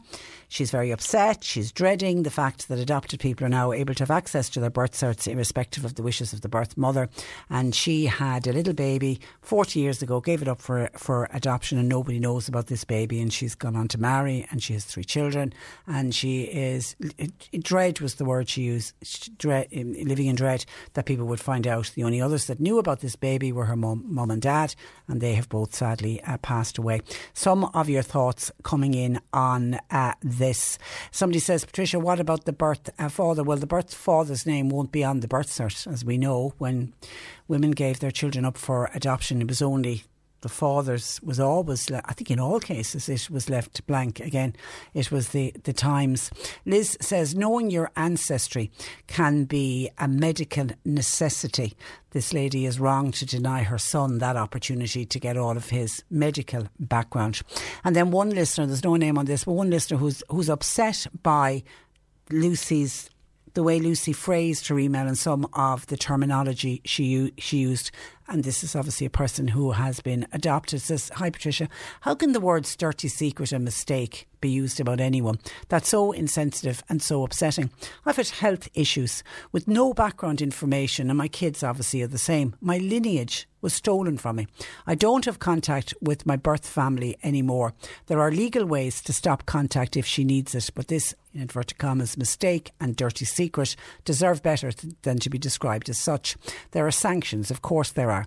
It's normal legal sanctions. We are adoptees. We're not criminals. Please don't assume we are. I'm disappointed that you feel we are more likely to be criminals than anybody else. Maybe the use of such language like mistakes, etc., can make people think they can say what they like as if they are subhuman. This email has caused me great upset this morning. Her rights have taken precedent over my right to health information and to know who my father is. And that's somebody who is uh, adopted. And I don't in any way think when Lucy sent in the email that she was she was going to cause upset to anyone, but I, I, absolutely accept I was uncomfortable even, and I just felt that she had sent this email, so it was only right and proper that I read the way she was phrasing things. But that was the one point I tried to make that this isn't a dirty secret. This isn't a mistake. You just happened to get pregnant. You brought a little life into the world. That's all she did. You're, she's absolutely guilty of nothing. But she lived in an era where she was made to believe that she was guilty of something, and she's carried that with her for the last uh, 40 years. Somebody else says, I'd like to remain anonymous, but I'd like to comment on that adoption story. That lady should be ashamed of herself. She is the one that has been selfish. Now, I have sympathy for that 40 year old man. I certainly wouldn't have sympathy for her her. Hi, Patricia. I have a friend who had a baby out of wedlock, and that was the phrase that was used again all those years ago. And her mother wouldn't allow her to visit home while she was pregnant. Why? In case the neighbours would see her pregnant and then pass judgment. She gave the baby up for adoption, and as your Lucy writing to you, wrote, she wrote it off as a mistake. She was shunned by the married mothers in the Cork hospital during her stay where she went to deliver and indeed afterwards. God, isn't that shocking? She was advised not to see the baby for fear that she would bond with it. It was dreadful. Christianity and Catholicism are not synonymous by a long shot. It was a different era different, different uh, era for sure. Hi, Patricia. I think Lucy has been selfish, as adopted people need to have their birth mother's medical history. It's her husband and children, I feel, are the problem here. She's caused these problems herself. It's not the 21st century. It's not like it's 19. Uh, 60. Thanking you, says Kate. It is now 2021. She should uh, maybe speak to her family. That's what I would love her to do. I would love her to maybe from listening to us talking about it today that she'll maybe just talk to her family. You'd be, you know, she's assuming her family are going to react. Well, we know, having said that, I don't know her husband and I don't know her children, but I, I think they possibly would be very, very understanding because, again, that's an issue that's happened in other families. Other mothers have kept it a secret, never told anyone, and then suddenly the secret came out. And many, many families were hugely understanding and very welcoming. And there's been fantastic relationships have formed between siblings. They may only be half siblings, they may have a different father. In some cases, they may have the, had both the same mother and father. And gorgeous adult relationships have developed from adoption stories. John in Skibbereen says whether she likes it or not, she is a part of that little baby who's now a 40 year old man. Maybe her son wants to meet her at some stage, and maybe her husband and her children will welcome him into the family as well. Very sad to hear this, as if it was me, says John. I would want to know how he's getting on in life. Well, that she did say that in her email. Her hope is that he has led a very happy and a productive life, and that he, you know, got adopted into a beautiful family, and that you know he's grown up happy and stable and content. And maybe, as she said herself, he may he may not even want to know uh, who who she is or know anything about her. Peter said it's very sad uh, listening to that uh, email today, and also really sad the trauma that is coming uh, from it. Two things happened here before she gave birth. What led to this child? She is carrying this with her for 40 years what is gone on in the back of her mind must be so hard for her. She's lived with this for 40 uh, years. Maybe she needs to speak to somebody, maybe somebody like a counsellor. Maybe she needs to bare her soul. This could be uh, easier. As to me, it's like she's covering up two things the nature of the pregnancy, how she became pregnant, and also what she then had to do. Maria says, What if her son needs medical attention or needs an operation? So surely someone someone of his adopted family knows who his birth mother. No, honest to God, when adoptions happened in this country, there was absolutely no information passed on. We're talking about a very different era to what we are doing today. So no, it isn't the case that he's that that boy's adoptive mother would have known who the birth mother was. Daniel says, What about the father in all of this uh, case? Does he know he has a 40 year old son? Uh, I don't know. I simply don't know. Looking at the email, I would think no. I would I would think uh, no. Catherine says Lucy's health will suffer big big time carrying around this secret with her. It may not be as bad as she she thinks. My advice would be talk to her family. They will support her in this very very difficult time. That's from Catherine by WhatsApp. And hi Patricia, so sad listening to that email. Now, I can understand that lady's point of view in a way. Nobody knows the circumstances of a pregnancy or how it happened. It is so uh, sad. Have a great uh, day. So, a kind of a mixed bag. People having sympathies for Lucy, others are critical of her, and others seeing it as selfish. So, people are seeing it from both sides. People are seeing it from her son's side, if he does come forward, gets the birth cert, finds out his mother's name, and wants to go and contact her, even though she will have the right uh, to say she doesn't want to be contacted. But there will be no sanctions, according to Minister Roderick O'Gorman, is introducing this law. There will be no sanctions on anyone who contacts their best mother their their birth mother against their stated wishes. 1850 333 103. Our lines remain open. John Paul is taking your calls. I can also see questions coming in for Annalise. Keep those uh, coming as well, please. You can text or WhatsApp 0862 103 103. The C103 Cork Diary. With Cork County Council's Community Support Programme. If you or anyone you know needs help in accessing non emergency and non medical supports or advice, see corkcoco.ie. Skibbereen Country Market, that's going to reopen on this Friday, the 21st of May, between half past 11 and half past 1. It'll be in Abbey Strewry Church Hall in Skib. Lots of great produce on offer cakes, plants, veg, and uh, crafts. St. Gobnit's Nursing Home they will hold a bake sale. It's in aid of the Alzheimer's Society of Ireland. Now, it's going to be Saturday week, the 29th of May, and it'll be between 2 and 6 in the afternoon.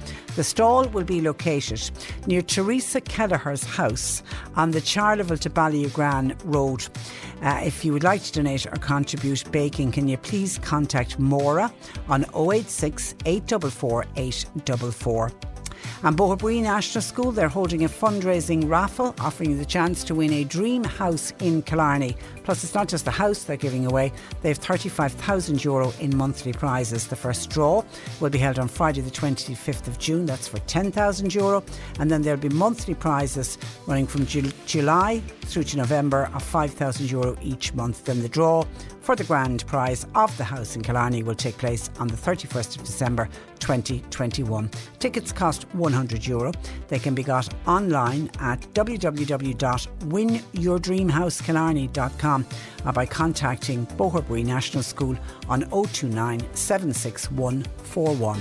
Cork today on C103. With Sean Cusack Insurance's Kinsale, now part of McCarthy Insurance Group. For motor, home, business, farm, life, and health insurance, cmig.ie. And Esther reacting to Lucy's email as a birth mother who gave a baby up for adoption says, Oh my God, uh, Patricia, my heart is breaking to hear that lady Lucy carrying that burden with her for all of the, those years. It's never too late to confide in your family, especially her children. And I'm sure they would give her huge support and huge understanding. Maybe she's apprehensive about telling her husband and his reaction. I'm reading between the lines that that's the case, but she needn't worry as her grown children now are adults and they'd be there to support her and to talk to their to their dad. And for them, it's just all a matter of all rallying around and showing their love and understanding for their mother. It couldn't be a better time to tell them in this day and age. There is no need for that for that kind of thing to be kept a secret. She seems like a wonderful mother and a person, and well done to her for sharing it with your listeners. It's time to tell them now. It'll be a huge relief. When you're ready to pop the question, the last thing you want to do is second guess the ring. At Bluenile.com, you can design a one of a kind ring with the ease and convenience of shopping online. Choose your diamond and setting. When you find the one, you'll get it delivered right to your door. Go to Bluenile.com and use promo code LISTEN to get $50 off your purchase of $500 or more. That's code LISTEN at Bluenile.com for $50 off your purchase. Bluenile.com code LISTEN. Even on a budget, quality is non negotiable. That's why Quince is the place to score high end essentials at 50 to 80% less than similar brands. Get your hands on buttery soft cashmere sweaters from just 60 bucks, Italian leather jackets, and so much more. And the best part about Quince, they exclusively partner with factories committed to safe, ethical, and responsible manufacturing. Elevate your style without the elevated price tag with Quince. Go to quince.com slash upgrade for free shipping and 365-day returns. When you make decisions for your company, you look for the no-brainers. And if you have a lot of mailing to do, stamps.com is the ultimate no-brainer. It streamlines your processes to make your business more efficient, which makes you less busy. Mail checks, invoices, legal documents, and everything you need to keep your business running with stamps.com. Seamlessly connect with every major marketplace and shopping cart. Schedule package pickups and see your cheapest and fastest shipping options from different carriers with rates up to 89% off USPS and UPS rates. And with the stamps.com mobile app, you can take care of mailing and shipping wherever you are. Make the same no-brainer decision as over 1 million other businesses with stamps.com. Sign up with code program for a 4-week trial plus free postage and a free digital scale. No long-term commitments or contracts. That's stamps.com. Code program. And maybe she would feel different about the little baby that she gave up. And that's uh, from Esther, who's very, really understanding. Well done, Esther. And Sarah has uh, contacted us. Good morning, Sarah. Uh, Good morning. You, you're welcome. You were adopted. I was, yes, back in 1970. And you had a lovely life with your adopted family? I did indeed. Great. Yes. And your Yeah. birth mother?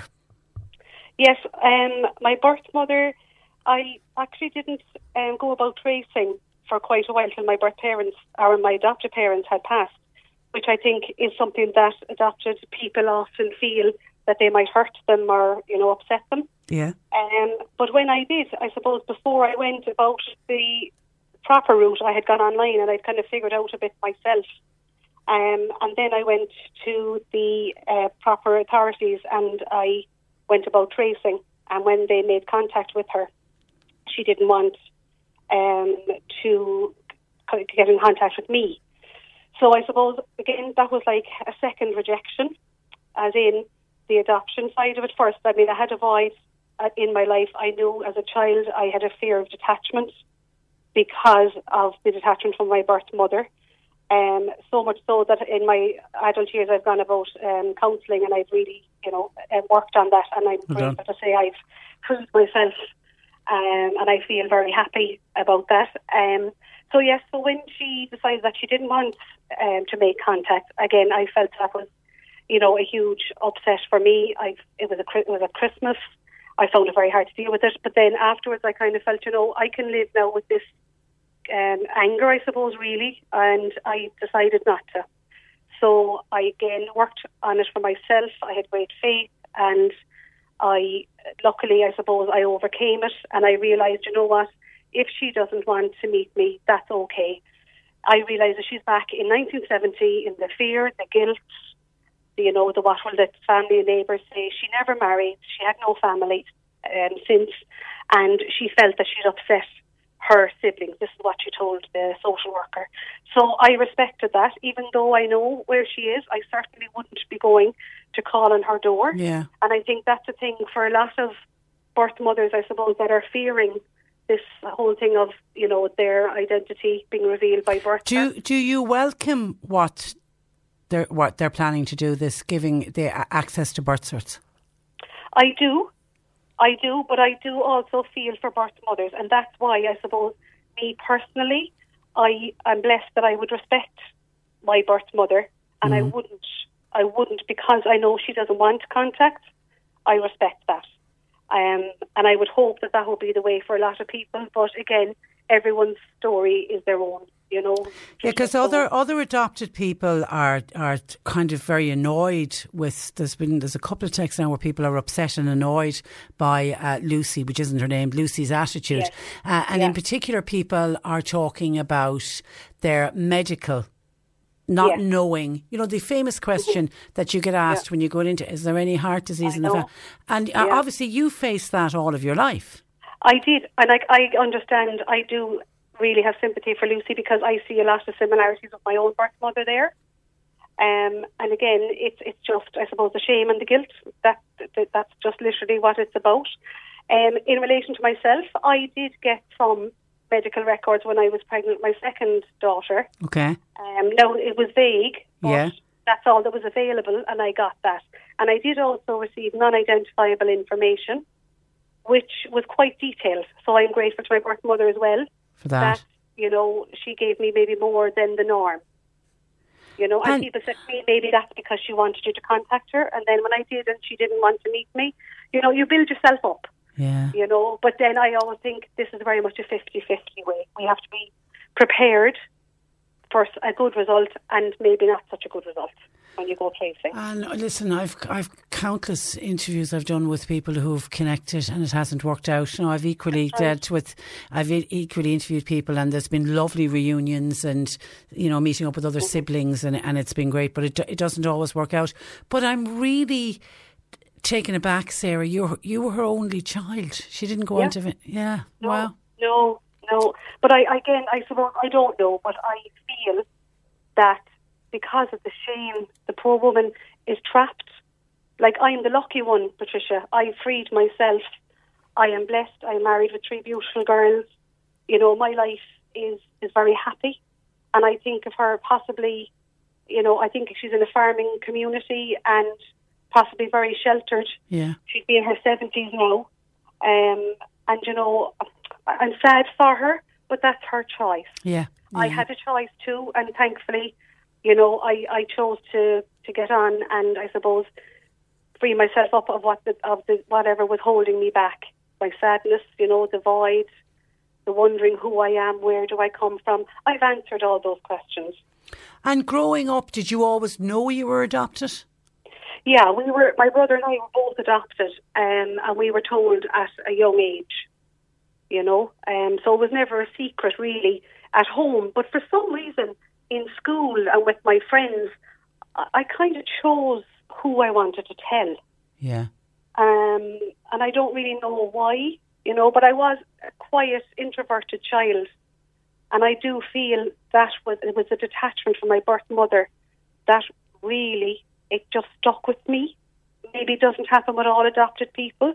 Yeah. And I think for that reason, I found it very hard to to bond with my adopted mother. Then, as a result, because I was always, I suppose, I had my guard up that I might be, I might be um, I, left uh, rejected. Yeah, abandoned. abandoned. Yeah, again. yeah. You know, um, and now I can see why.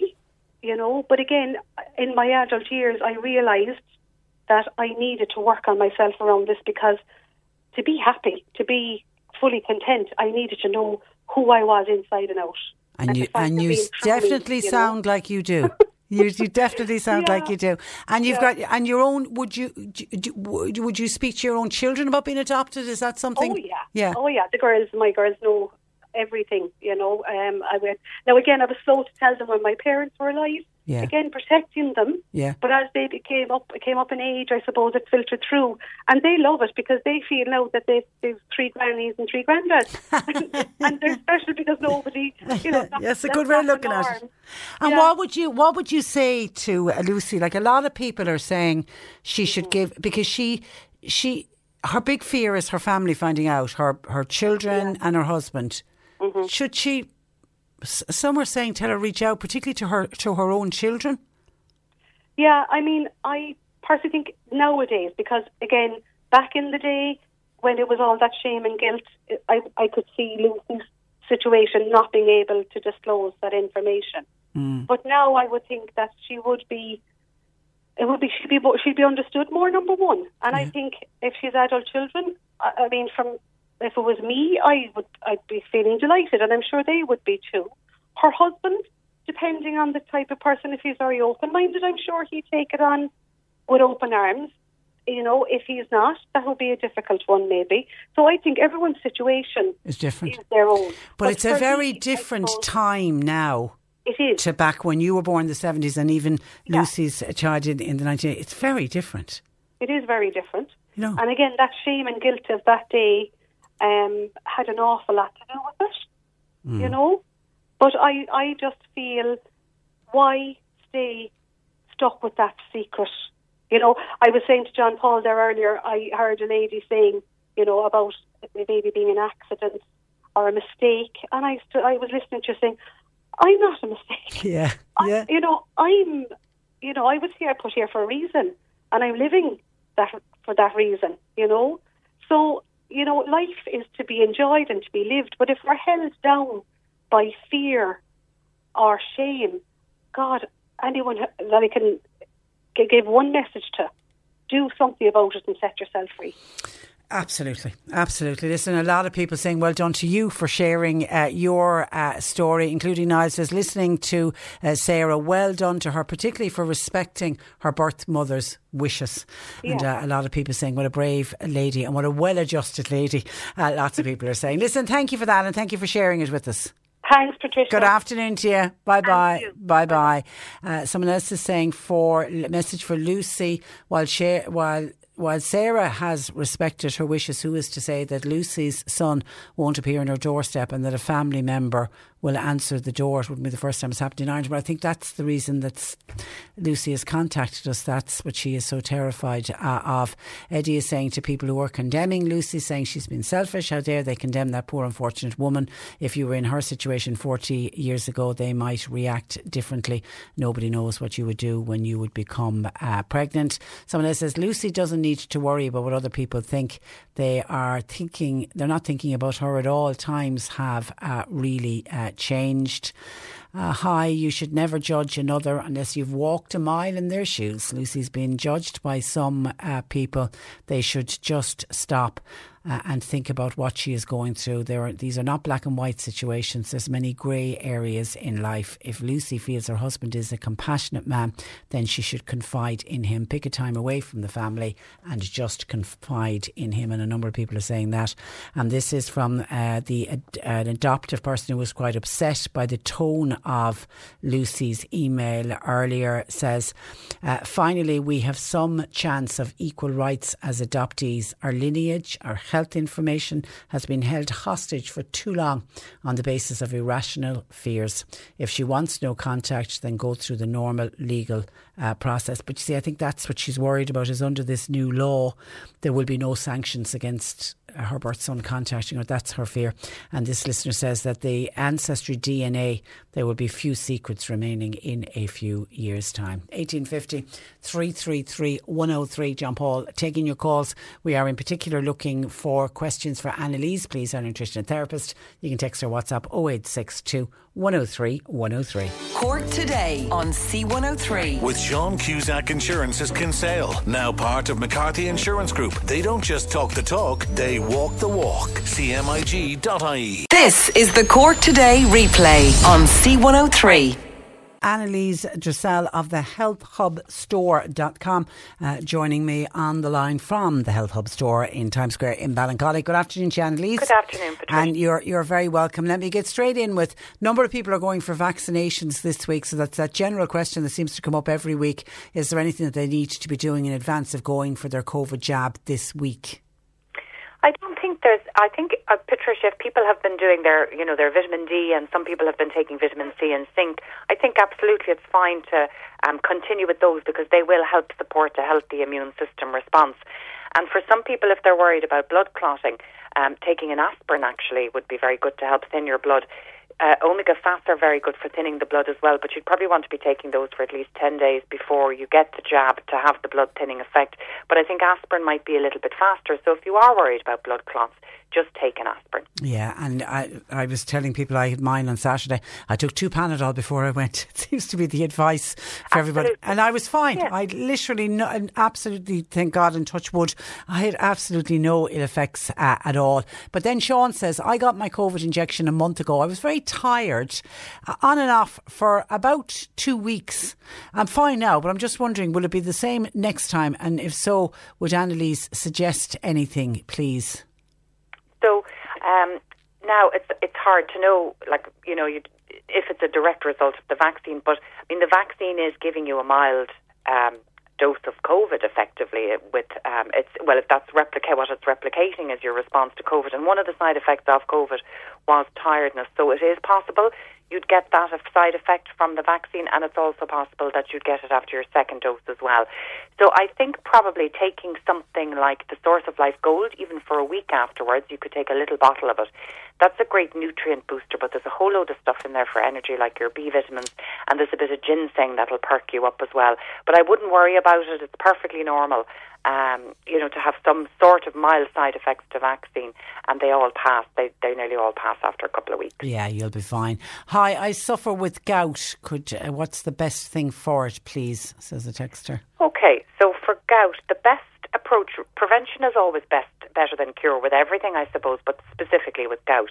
What happens with gout is some people genetically are less capable of breaking down um, a particular kind of proteins called purines, and they form uric acid in the blood. And uric acid, when it reaches certain levels in the blood, will crystallize out and lodge between joints. So you can imagine it's excruciatingly painful. Particularly the thumbs and the big toes tend to be affected. But I have seen people with gout in the shop where their fingers, there you can see the crystals poking through the skin. That it's it's it's so severe, and it's very very painful. So cherry juice is very good to help your kidneys clear uric acid from the blood. So having a glass, and it has to be the sour cherry juice or the Montmorency cherry juice. Um, taking a glass of that every day is wonderful for prevention, and I have lots of customers who've been doing it for years and have remained gout free. The other thing that's very good as well is turmeric as an anti inflammatory, and you can get supplements that will mix cherry juice turmeric and also nettle, which is another great blood cleanser together. Terra Nova is a company, they do um, a, a mix of all three. So that's a good one to take. And then one of my favourites is the Dr. Dealish Clare. She does um, a, a herbal tincture called Musculo Joint. And it's um, a combination of different natural anti-inflammatories for joints and stuff as well that will help clear uric acid. So if you're in a flare-up, I would definitely take the Musculo joint. I'd drink three glasses of cherry juice a day, and then for the maintenance, I would have one glass of cherry juice a day, or I would take um, the capsules from the Terra Nova um, blend of turmeric, sour cherry, and nettle. Hi, uh, Patricia. Question for Annalise. What can I take for constant ringing in my ears? It actually gives me a headache. That's from Chris. It sounds like tinnitus. Tinnitus, yeah, absolutely, Patricia. It sounds like that to me. Now, tinnitus can be down to a number of different things. Um, tinnitus can be as a result of having had a viral infection that causes inflammation of the inner ear, and you can get a ringing sound in your ear, or some people experience vertigo, which is a dizziness and sense of nausea. That's one side effect, uh, one effect of tinnitus. The other could be hearing damage because of loud, you know, loud um, music playing all the time, or sometimes people after hearing infection could experience hearing damage. So it can be very difficult to shift, and the one that's created by um, inflammation of the inner ear is the most easy one to target. There is a great supplement if you can get your hands on it um, by a company called Nature's Plus, and it's called Hearing Support, Age Loss Hearing Support. Unfortunately, it was discontinued, and I am now out of it. I bought up everything I could find. Um, but if you could get that online, that's a very successful one. The other thing I'd mention as well, Patricia, is it might be worth going to see a chiropractor because sometimes it can be as a result of um, misalignment of the spine and of the neck. And I know I experience it myself when my back and neck is very sore. I get a ringing and a buzzing in my head, and when it gets sorted out, the buzzing goes away. So if you feel you, you'll probably have a good sense yourself of why it's happening, mm. and take the relevant approach then. Hi, this is from Mary. Any natural supplement to to replace loss of estrogen? I am in the menopause at the moment. I've sore joints, swollen tummy, even though I exercise daily and I watch what I eat. Yeah, absolutely. Very common, Patricia. And as far as I know, there was a lot of um, radio play on. On Joe, yeah, Joe Duffy for the last two weeks. It was incredible to hear some of the stories and, and the suffering by women. It is, Patricia, and I think doctors, to be fair, are afraid of prescribing HRT because of that big study that came out that showed it increased cancer. That got I mean, debunked. It, well, it, it, the, the risk the risk there's a slight risk, but I mean there's a very high risk of getting cancer from lots of other things yeah. in life as well, yeah. like smoking and eating, you know, too many saturated fats, etc., etc. So, um, but I do understand where doctors are coming from in our current society that they have to be very careful that they don't recommend things that could fall back on them. But I have had lots of customers come into me in the shop and they are on antidepressants and cholesterol medication and thyroid medication, and really they just need to be on HRT. So there is natural HRT, which is comprised of um, plant based estrogens. So they are estrogens that are found naturally in plants, mainly like things like lignans um, from linseeds and soya, soya extract as well. Um, and what they do is they extract out the isoflavones from these that have the estrogenic um, mimicking cap- capacity in the body. So different health shops will have different brands, but ones that I find particularly effective are Nutri Advanced. They do a one called perimenopause support, and it is fantastic. It's got those isoflavones in there, but it's also got some herbs to help with anxiety. It's got um, magnesium, and it's got some of the B vitamins that help with low mood associated with menopause as well. So that's the Nutri Advanced perimenopause support. Also, um, NHP, the Natural Health Practice, they do a supplement that was formulated by Dr. Marilyn Glenville. She's the sort of the women's health hormone expert in the UK, and that is called Meno Herbal. Again, it's a combination of different things to support the liver and plant based estrogens to prop up your own declining levels. I would recommend then vitamin B6 in a high dose for people who are suffering from menopausal related anxiety. It's very good. Having high cholesterol is normal during your menopause because cholesterol is the building block for your sex hormones like estrogen. So the body thinks it needs to make more in order to produce more hormone until it readjusts, you know, after postmenopause. So having high cholesterol does not mean you need to go on a statin drug. And antidepressants, I would definitely recommend taking vitamin B6 before trying those to see can you get a benefit from that. And then finally, for hot flushes, I recommend sage, and you can take it either as a tea or you can take it as a tablet. Okay, lots of advice uh, there. Email in saying hi. Uh, could you please ask Annalise what was the product she recommended to increase insulin for type 2 diabetes? I look forward to her slot every Monday as she gives great practical advice. Thank you. So excellent. There's a couple of things that are great for um, for helping with improving insulin sensitivity. Now, if you're on a medication, you need to be careful because if you take something natural that improves your insulin sensitivity, you would be at a ri- risk of getting hypoglycemic, where your, your blood sugar drops too much. So, if you're going to do something like that, just do it in conjunction with your doctor's advice. So, the supplements that are very beneficial, first and foremostly, chromium It's a mineral that's very important for our cells to help insulin um, work properly. So it, it's possible that chromium deficiency could cause it. Taking that supplement will help. Some people like to put cinnamon on their porridge, and cinnamon is a great natural source of chromium, so that can help improve insulin sensitivity.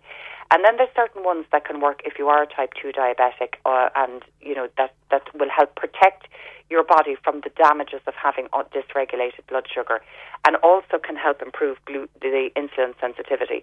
And one is bitter melon and that's a really popular Indian remedy. And actually, I think in India they have huge levels of type 2 diabetes over there. And you can actually buy bitter melon as a juice when you go to um, corner shops. So bitter melon in capsule form is available. Terra Nova is a company that do that. Um, also, berberine is a wonderful one. Uh, berberine, fatty liver is, is a common side effect of type 2 diabetes. Um, so berberine is wonderful to protect the liver.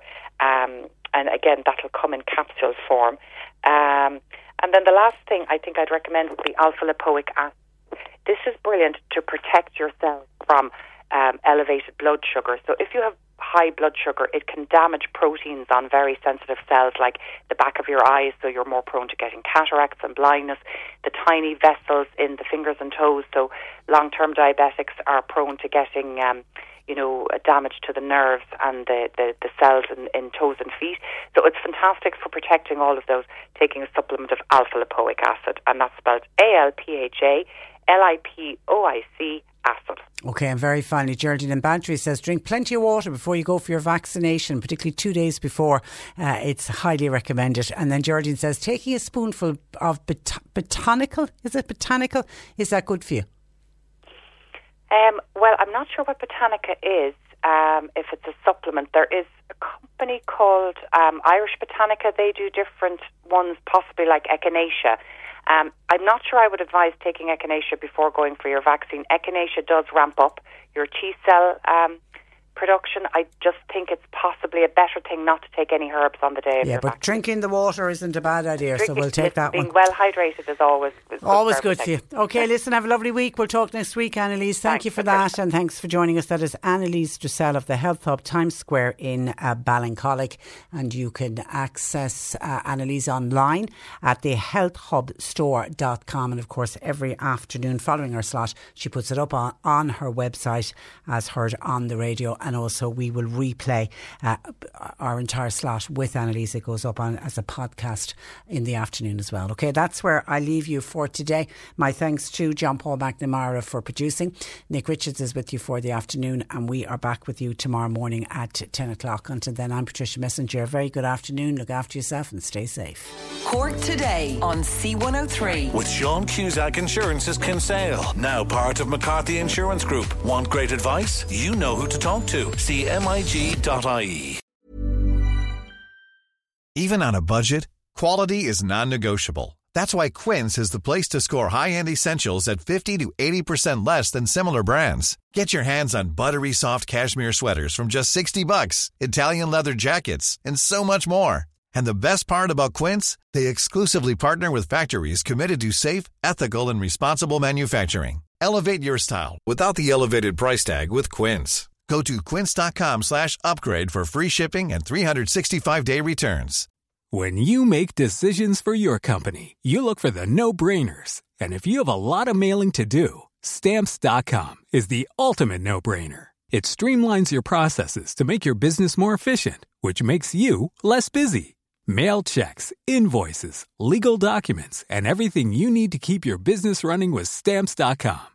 Seamlessly connect with every major marketplace and shopping cart. Schedule package pickups and see your cheapest and fastest shipping options from different carriers. With rates up to 89% off USPS and UPS rates. And with the Stamps.com mobile app, you can take care of mailing and shipping wherever you are. Make the same no brainer decision as over 1 million other businesses with Stamps.com. Sign up with Code PROGRAM for a four week trial plus free postage and a free digital scale. No long term commitments or contracts. That's stamps.com. Code program.